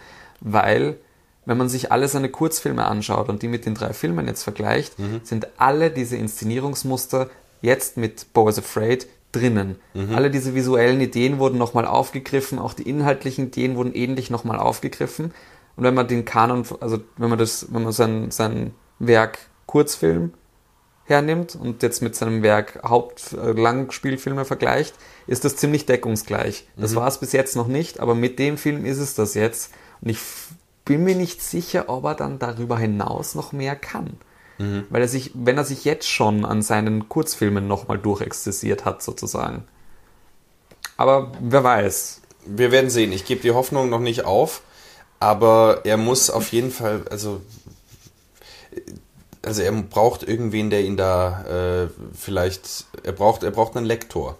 Ja. Der seine Ideen bündelt und da ich irgendwie zusammenbringt, äh, weil das, das Ding ist halt, Midsommar ist ein so virtuoser Film, der das Ganze so schön verdichtet und auf, aufs Wesentliche runterbricht. Und da spielt er ja auch mit absurden Bildern und mit äh, äh, merkwürdigen Collagen aus unterschiedlichsten mhm. Dingen und so weiter und schafft es aber ganz auf den Punkt eigentlich zu verdichten, hin zum Höhepunkt. Ja. Und ähm, also ich, ich weiß nicht, ich weiß es nicht. Also was... Und du hast auch gesagt, ja, was, wir hatten jetzt über Message gesprochen und so weiter. Also was, was ist es eigentlich? Äh, wenn man mit deiner Lesart geht, ist es, Leute, denkt mal über euren ersten Impuls hinweg nach und versucht äh, ähm, irgendwie auch äh, gegenüber äh, psychischer Behinderung oder... Äh, ja, ich finde, er zeichnet das Bild von einer angstgetriebenen Gesellschaft. Und möchte da die Absurdität und die, die, die, die Unbegründetheit dieser Ängste ein bisschen hervorheben. Das ist es so für mich. Das bringt er vielleicht nicht so super gut auf den Punkt, weil es sich so ein bisschen verliert in seinem Charakter und dann durchschwingt mit so ein paar Ansätzen zur allgemeinen Gesellschaft. Aber also das ist so, das ist so für mich das, was wirklich drin steckt in dem Film. Aber das finde ich aber schon auch sehr klar. Also das ist für mich sehr, sehr, sehr, sehr klar ist die Grundmessage. So. Und was ist dann der Scheiß mit der Mutter? Was soll der Quatsch mit dem nicht kommen? Ja, das ist natürlich die andere, das ist natürlich die andere Ebene, auch diese, diese, die drin steckt, diese Ebene von ähm, der Vorwurf von Eltern, dass, dass die Kinder die Liebe, die sie ihnen bringen, nicht erwidern. Mhm. Das hat man ja schon auch sehr häufig. Ähm, dass, dass Eltern Kinder mit Liebe überschütten und dann nichts zurückkriegen, wo dann, wo dann sehr viel Vorwurf in, den Kindern gegenüber gebracht wird. Beziehungsweise manchmal auch einfach nur der Vorwurf der Existenz der Kinder, so nach dem Motto, weiß ich nicht, Black Swan zum Beispiel. Mhm. Hast du jetzt auch nicht gesehen, klar, aber ähm, Black Swan zum Beispiel hat das auch, das, das, das Motiv von ähm, Mutter wollte Karriere machen, Mutter, Mutter hat, Mutter, Mutter hat, wurde schwanger, hat das Kind bekommen und musste deswegen die, die, ihre Karriere aufgeben, und das ist so ein unterschwelliger Vorwurf, der die ganze Zeit in der Erziehung mitschwingt. Boys Afraid ist da jetzt nicht der Karrierevorwurf, aber ist auch so dieser Vorwurf von Eltern, dass Kinder in der Verantwortung sind, den Eltern gegenüber irgendetwas gegenzuleisten für ihre Liebe und für, ihre, für ihr Aufziehen. Was, aber was, was hat es zu tun mit diesem Angstthema? Was hat es zu tun mit dieser äh, gesellschaftlichen Komponente? Ja, das ist vielleicht... Das ist vielleicht das, was sich nicht so gut kombinieren lässt. Also es, das, das kann schon, also da hat der Film dann doch zwei unterschiedliche Richtungen, in die er geht auch. Also nicht, also nicht nur ein Thema, das er vielleicht behandeln mag. Vielleicht ist das auch mit ein Punkt, was ihm nicht gut getan hat. Mhm. Aber da steckt, finde ich, schon auch mit drin, diese, ähm, also gerade Bo's Ängste resultieren ja auch sehr stark daraus, dass seine Mutter in dermaßen behütet hat, mhm. dass sie ihm ja diese ganzen Ängste eingeredet hat und dass sie ähm, in der Meinung ist, dass sie das ja nur für ihn tut und dass sie das nur aus ihrer Liebe zu ihm hinaus tut und er sie eigentlich dafür hasst, weil er nur noch Angst vor der Welt hat und eigentlich nicht gescheit leben kann. Und das ist sein Vorwurf, Vorwurf ihr gegenüber, und ihr Vorwurf ihm gegenüber ist natürlich, dass er ihre Liebe nie erwidert hat oder sie mehr zurückkriegen wollte und das aber nicht getan hat. Mhm. Wo natürlich schon auch psychologisch die Frage ist, wie, oder überhaupt moralisch die Frage ist, wie viel sind Kindern ihren Eltern eigentlich wirklich schuldig? Weil es ist die Pflicht von Eltern oder die Verantwortung von Eltern, ihre Kinder großzuziehen. Mhm. Die Kinder hatten keine andere Wahl, die haben sich ihre Eltern nicht ausgesucht. Und da, da ist schon die Frage, inwieweit muss ich, inwieweit bin ich in Verantwortung gegenüber meinen Eltern und inwieweit nicht. Ja. Also da steckt schon auch alles drin, finde ich. Eben, es steckt da alles irgendwie drin, ja. Also es ist... Aber was ich noch sage, ja, wir, wir, haben, wir haben ja, du hast ja gemeint, du weißt jetzt auch nicht, ob du dir den Film jetzt überhaupt nochmal anschauen Na, ich werde ihn sicher nochmal anschauen bei einer Retrospektive in zwanzig Jahren, wo man dann sagen wird, ja. ah ja, guck mal, ja, sein okay. dritter komischer Film, danach hat er Gott sei Dank die Kurve gekriegt und sechs Meisterwerke gemacht. Schauen wir uns den der Vollständigkeit halber nochmal an. Aber ich habe gerade wirklich nicht das Bedürfnis, ihn nochmal zu sehen. Okay, ich nämlich schon. Mhm. ähm... Ich habe ja, ich habe schon auch das Gefühl, ich meine, die anderen, die anderen zwei Filme sind, sind ja schon eigentlich sehr klare Horrorfilme. Auch wenn sie, also gerade Hereditary ist, ist sehr konventionell noch Horrorfilm, auch wenn er da sehr viel bricht, aber es ist halt doch irgendwie klar ein Horror-Genre-Film. Ja.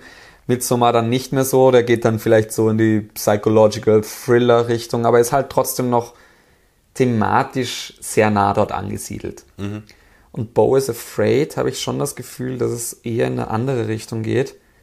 Ähm, beziehungsweise ich habe ich hab ein bisschen bei dem Film das Gefühl gehabt, er wollte eigentlich andere ein, ein anderes Genre bedienen, mhm. aus Angst davor, dass er aber ähm, also ich habe das Gefühl, dass die Horror-Elemente, die ja drinnen, drin sind. Die ja drinnen sind, drinnen sind, weil er weil es das ist, was das Publikum von einem Ari Aster-Film mit erwartet hat. Und sich nicht getraut hat, komplett das zu machen, worauf er Bock hat. Kann auch sein, dass das vielleicht studiobedingt war, oder, aber, also, es sind gerade die Horrorelemente, die, finde ich, nicht in den Film reinpassen. Und ich finde,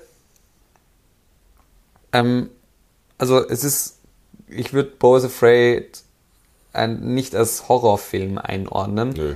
Er hat Horrorelemente oder spannende Szenen oder so. so eben das ist ein performativer Horrorfilm. Es ist nämlich schrecklich, ihn anzugucken. Aber weißt, weißt du, was ich... Also, ja, ich ja. ich habe das Gefühl, dass Ari Aster mit dem Film ähm, Erwartungen bedienen wollte, nur um sie zu bedienen, aber eigentlich was anderes machen wollte, im großen Spektrum gesehen. Ja, aber dafür, dass, also wenn man ihm jetzt Gefälligkeit äh, unterstellen möchte, wäre er insofern grandios gescheitert, als dass dieses ganze Ding ja sowas neuartig und Absurdes ist, dass, also wenn es darum wirklich gegangen wäre, mhm. dann hätte er ja auch irgendwie Last House on the Left Remake machen können oder sowas. Ja, ja, aber das, nein, das meine ich, eben diesen Zwiespalt zwischen er möchte das machen, was er machen möchte und er möchte aber immer noch das bedienen, wo, was man von ihm erwartet. Mhm. Und also da lässt sich ja kein Spagat dann machen. Sondern, ja. Oder er hat den Spagat versucht. Ja. Und sich dabei selbst in zwei gerissen. Genau. Und warum ich ihn anschauen möchte, ist mit einer dieser Gründe. Weil ich finde, ich habe ihn, ich habe ihn jetzt gestern auch gesehen. Mhm. Ähm, und ich finde, dieses Over-Thema, und ich habe mir ja schon auch bis zu einem gewissen Grad so eine Midsommar-Horror erwartet zumindest. Auch kein Full-on-Horrorfilm, aber schon so... dieses Unsettling-Gefühl, mhm. was Midsommar einem einfach die ganze Zeit mitgibt. Und das hat der Film ja schon in der Tendenz, aber er, er zieht sich nicht daran entlang. Er benutzt das immer wieder mal, aber das ist ja nicht, das ist ja nicht das, was er, was sein Ziel ist. Mhm. So bei Midsommar war dieses Feeling das Ziel auch vom Schauen. Ja. Ja, das ist ja bei Bo Afraid nicht so, aber es, es tut eben, also man hat irgendwie die Erwartung dran, oder der Film macht einem auch die Erwartung, an dieses, an die, dieses Gefühl zu bedienen. Mhm. Ähm, was ich aber finde, was in diesem Film extrem drin steckt und was, glaube ich, wenn man mit einer anderen, oder wenn, also das, deswegen möchte ich mit der Erwartung reingehen, mit einer anderen Erwartung reingeht, nämlich, dass es eine absurde schwarze Komödie ist, mhm. dann funktioniert der, glaube ich, echt gut.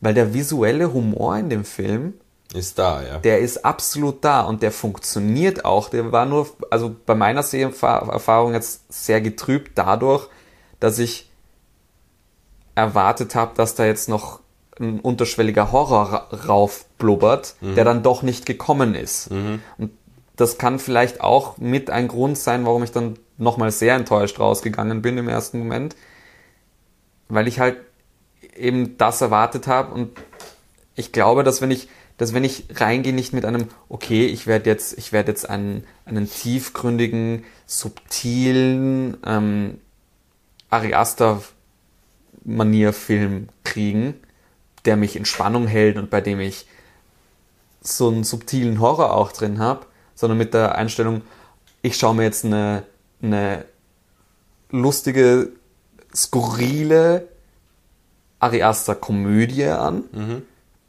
dann ist er, glaube ich, echt gut. Dann ist ein interessanter Gedanke. Bringt er mich, glaube ich, auch wirklich viel zu lachen und ist einfach, weil er macht ja schon irgendwie, finde ich, Spaß visuell auch. Nur aber dafür ist er zu schwerfällig, würde ich jetzt im ersten Moment behaupten. Das ist das, ist das wo ich mir nicht sicher bin, ob ich diese Schwerfälligkeit reinprojiziert habe, weil ich sie erwartet habe auch, oder ob sie wirklich so tief drin steckt, dass ich sie gar nicht draus entkoppeln kann. Deswegen, ich möchte ich möchte mal reingehen und versuchen, mir den Film anzuschauen mit, okay, acht mal nicht auf die Schwerfälligkeit, sondern acht mal auf den Humor. Und dann ist er, glaube ich, ein echt guter Film. Ich habe es ausprobiert, also ich, ich meine, man hat es ja relativ am Anfang schon zwangsläufig, dass die Szenen ja so absurd sind, dass man zwangsläufig lachen muss, auch mhm. wenn dann dieser... Ähm Äh, traumatisierte Vietnam-Veteran der Arztfamilie dann auf, auf die Jagd geht, wenn ihm die Tabletten weggenommen werden und äh, Bo hat dann eine Fußfessel und so kann er ihn orten und rennt ihm dann hinterher und äh, stürmt da so lang wie so, wie so ein Ork aus, aus Herr der Ringe gegen die Wand stürmt, um das Tor aufzubrechen. Mhm. Ähm, sind da ja schon lustige Momente drin, wo man auch kichern muss. Oder wenn er dann auf der Straße ist und dann kommt da dieser nackte Psychopath, mit dem er dann verwechselt wird und solche Dinge. Aber, solch, aber die Momente gibt es sehr viel. Es gibt sehr viele davon und ich fand die auch streckenweise lustig. Mhm. Aber ähm, also anderes Beispiel, Midsommar ist ja auch kein ganz leichter Film, sondern der hat auch ruhige, lange, ich ja. will nicht sagen schwerfällige Momente, aber es ist doch ein eher getragener Film, äh, der aber auch wahnsinnig lustig ist teilweise. Also, äh, weiß ich nicht. Wenn, also ich finde schon, dieser, dieser Freund, der da diese Karikatur ist in seiner Erbärmlichkeit, schon auch witzig ist, dann so Elemente wie äh, Schamhaare äh, und Urin im, im Glas und solche Sachen. Ja, aber das ist ja keine gewillte Komik. Das ist ja, also hätte ich jetzt zumindest gesagt, dass das bei Midsommar jetzt nicht ähm, als tatsächliche Comedy-Gags an, angelegt ist. Nein, es ist ein subtiler Humor, der da sehr gut platziert ist. Ja. Und ich glaube, nun, also eben genau das ist der Punkt. Ich glaube, dass Bo is Afraid einfach auch nicht probieren will, subtil zu sein. Ja. So. und, wir, und man sich aber halt durch seine zwei anderen Filme auch sehr viel Subtilität erwartet hat. Also ich glaube schon, dass, dass da viel mit der Erwartungshaltung auch zu tun hatte. Zu dem Film. Ich hatte keine Erwartungshaltung. Ich habe den Trailer gesehen und dachte, okay, irgendwas, mal gucken. Ich habe nicht gehofft, ja, ja, bitte, bitte, bitte. Ich bin da nicht reingegangen wie bei John Wick vier und habe mir erhofft, das Gleiche zu sehen wie in den drei anderen Teilen. Nein, nein, das meine ich nicht. Aber du hast dir ein Meisterwerk erwartet, das in einer ähnlichen Art und Weise inszeniert ist wie die nein. anderen zwei Filme. Ich habe mir ein Meisterwerk erwartet. ah. Und dahingehend wurde meine Erwartungshaltung enttäuscht. Aber wäre das jetzt, wäre das jetzt ein, die nackte Kanone gewesen zum Beispiel? Hm. Ich bin mir ziemlich sicher, dass du auch dann enttäuscht rausgegangen wärst, weil das nicht die Art von Film ist, die er bis jetzt gemacht aber hat. Aber das hätte, und zwar gar nicht da würde ich einfach. mir selbst unterstellen, das reflektieren zu können und zu sagen, okay, ich war enttäuscht, aber ich äh, muss ihn vielleicht nochmal gucken, mit einer anderen Erwartungshaltung, wenn ich weiß, was auf mich zukommt. Okay. Ja, das, das ist genau das Feeling, was ich habe. ja, es, man muss ihn vielleicht schon nochmal gucken. Also bei Midsommar war es bei mir auch so, dass er erst beim zweiten Mal wirklich sich vollkommen entfaltet hat und ich mhm. die Genialität dahinter erkannt habe. Ähm, Ich bezweifle es bei diesem Film, aber... Und ich meine, man muss ja auch sagen, also ich finde, ich find, wie gesagt, ich finde bis jetzt auch nicht, dass Bo is Afraid ein Meisterwerk ist. Mhm. Wenn ich ihn gerade so vehement verteidige ein bisschen. Ja, ja, das ist aber, zwangsläufig äh, aber, ähm, bei meiner vernichtenden Ich, ich, ich finde ich find schon auch, dass er absolut seine Schwächen hat, mhm. aber eben, ich, ich glaube, man kann ja auch, also ganz ehrlich, es gibt ganz, ganz, ganz, ganz, ganz, ganz, ganz, ganz wenige Regisseure, Autoren, Regisseure, wo wirklich jeder Film ein Meisterwerk ist. Ja, deswegen, ich gebe ja die Hoffnung nicht auf, aber... Ähm so, und selbst, es ist ja kein schlechter Film, so ich... Wenn man, wenn man es Kubrick hernimmt, würde ich ihn nicht einmal auf der Ebene von Fear, Fear and Desire mhm. ähm, einordnen, sondern für mich so auf der Ebene von... weiß ich nicht, äh, so beginnend, be, so Lolita-Ebene. Mhm. So, ich finde, Lolita ist jetzt nicht der beste Kubrick-Film, aber es ist jetzt kein, also es ist, es ist im Vergleich zu seinen anderen Filmen ist es, wenn man, wenn man es wirklich durchzieht, ist Lolita kein guter Film. Wenn man es jetzt mit zweitausendeins und Clockwork Orange vergleicht, äh, dann kackt Lolita ab wie sonst was. Ja. Aber Aber für sich gesehen ist Lolita ein echt guter Film und ich glaube, das ist genau das, worunter Bo is Afraid gerade ein bisschen leidet auch. Mhm. Wir haben uns schon alle den nächsten wahnsinnig großen Film von Ari Aster erwartet. Und ich meine, Kubrick hat nach Clockwork Orange Barry Lyndon gemacht. So, ja, ist auch ein schöner Film, ist immer noch ein guter Film, ist sicher auch ein Meisterwerk, aber das ist einer der langweiligsten Filme, die ich jemals gesehen habe. Mhm. Und trotzdem ist er auch gut. Es gibt ja viele Leute, die ihn auch für den Besten halten, aus irgendeinem Grund. Ja. Aber, aber ich, ich glaube, dass man vielleicht an dem Punkt, äh, weil wir sind eh bei der Überlänge und wir verzichten deswegen vielleicht auch heute mal auf das, auf das siebte Thema. Und, äh, bevor das in der Bo is Afraid-Episode ausartet. Ja. ähm, genau, dass wir dann sozusagen uns mit der Folgenlänge auch der Länge von Bo is Afraid annähern. Ähm, aber ich, ich denke, dass man vielleicht damit, wenn du nichts mehr auf, auf dem Herzen hast, äh, auch äh, mal schließen kann, vielleicht mit einem offenen Fazit hin dazu, dass wir sagen, wir warten ein bisschen ab und schauen, wo uns, äh, wo uns das hintreibt. Und es wird uns hintreiben zu momentan Arbeitstitel Eddington. Ach, gibt schon? Ja. Äh, noch kein Release-Date und nix, aber ein bisschen weiß, weiß man schon. Und zwar Letterboxd sagt zumindest, described as a Western Noir Dark Comedy Ensemble Piece set in a fictional copper mining town in contemporary New Mexico. Okay, er hat echt keinen Bock mehr auf Horror. Und das ist, das ist, das ist, das ist auch das, was er schon häufig danach mitzumalen in Interviews gesagt hat. Er will nicht immer Horror machen. Ja. Er möchte kein Horrorregisseur werden. Mhm. Er möchte das machen, worauf er Bock hat. Ja. Und Horror ist ein großer Teil, großer Teil seiner Filmleidenschaft. Aber eben zum Beispiel Comedy ist auch ein großer Teil seiner Filmleidenschaft. Ja. Also in dem Fall ist jetzt zum Beispiel das, das Buch Art Horror, was wir, worüber wir schon mal geredet haben, ein guter Ansatzpunkt gewesen, weil da viel aus seinen Interviews auch rausgezogen wird und über seine filmischen Hintergründe auch eingegangen wird. Und da ist das schon ganz klar rausgearbeitet, dass er viele Facetten an Filmen gerne mag und einfach wirklich nur Bock drauf hat, das zu machen, was er machen möchte. Und das ist nicht nur Horror. Er hat sogar gemeint, er weiß nicht, ob er je wieder so einen richtig klassischen Horrorfilm machen wird. Also, und das ist das, wo ich glaube, dass wir alle ein bisschen mit einer falschen Erwartung auch reingegangen sind. So. Aber dann würde ich sagen, lassen wir das mal so stehen, ja, und gucken dann in einem Jahr oder so nochmal. Beim nächsten Film nochmal, wie, wie, wie sich es vielleicht verändert hat. Ja. Was auf jeden Fall schon bestätigt ist, Joaquin Phoenix hat die Hauptrolle in Eddington auch.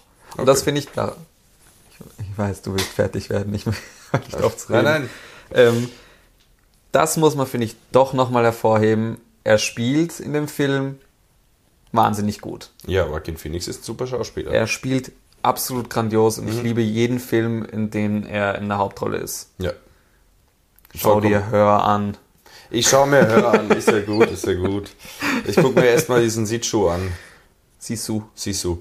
Ähm, Susi. Susi. Ja, äh, nein, also ich, ich, ich denke auch, dass man, ich meine, natürlich wünscht man sich gute Horrorfilme im Stil von Hereditary und Midsommar. Ja. Ähm, und äh, Robert Eggers hat sich ja mit seinem Northman auch entfernt. Auch schon entfernt ein bisschen, ähm, ja. Aber, äh, also es, ich finde, also Western-Noir-Comedy klingt auch super. Ähm, aber ich glaube, äh, dass er halt einfach schauen muss, dass er deine Sachen bündelt, ja, und ähm, wir schauen, dass wir vielleicht dann nochmal ähm, in naher Zukunft oder dann beim nächsten Film äh, nochmal rückblicken können und vielleicht auch nochmal ein Update aufwarten können, äh, ob sich sozusagen mit der Zeit äh, der Film mhm. besser einordnet. Vielleicht ist uns der Film ja auch Jahrzehnte voraus und wir werden irgendwann vielleicht erst merken, was für ein Geniestreich das ist. So wie The Shining Originalrezeption. Mies ja. abgekackt und dann oh, großes Meisterwerk. Ja, vielleicht kommt es ja noch. Ja. Ähm, vielleicht werden einem die Augen geöffnet und äh, dann ist das Argument mit der Erwartungshaltung irgendwann auch nicht mehr tragbar. Das heißt, äh, vielleicht, ja. Na gut, wir, wir sind drüber. Ähm, die siebte Kunst mit sechs Themen heute. ähm, Wir bedanken uns für die Aufmerksamkeit und äh, bis zum nächsten Mal mit, äh, vielleicht können wir es schon andeuten. Schon, schon. Äh, Gaspar Noé wird... Äh, Climax. Was? Climax. Was, Climax? Auch. Auch, auch Climax? Ja, ja. Ja, ja. Was? Damit ciao und auf eine gute nächste Folge. Jo, ciao. Die siebte Kunst. Der Filmpodcast mit Timo Bertolini und Jonas Nicolai.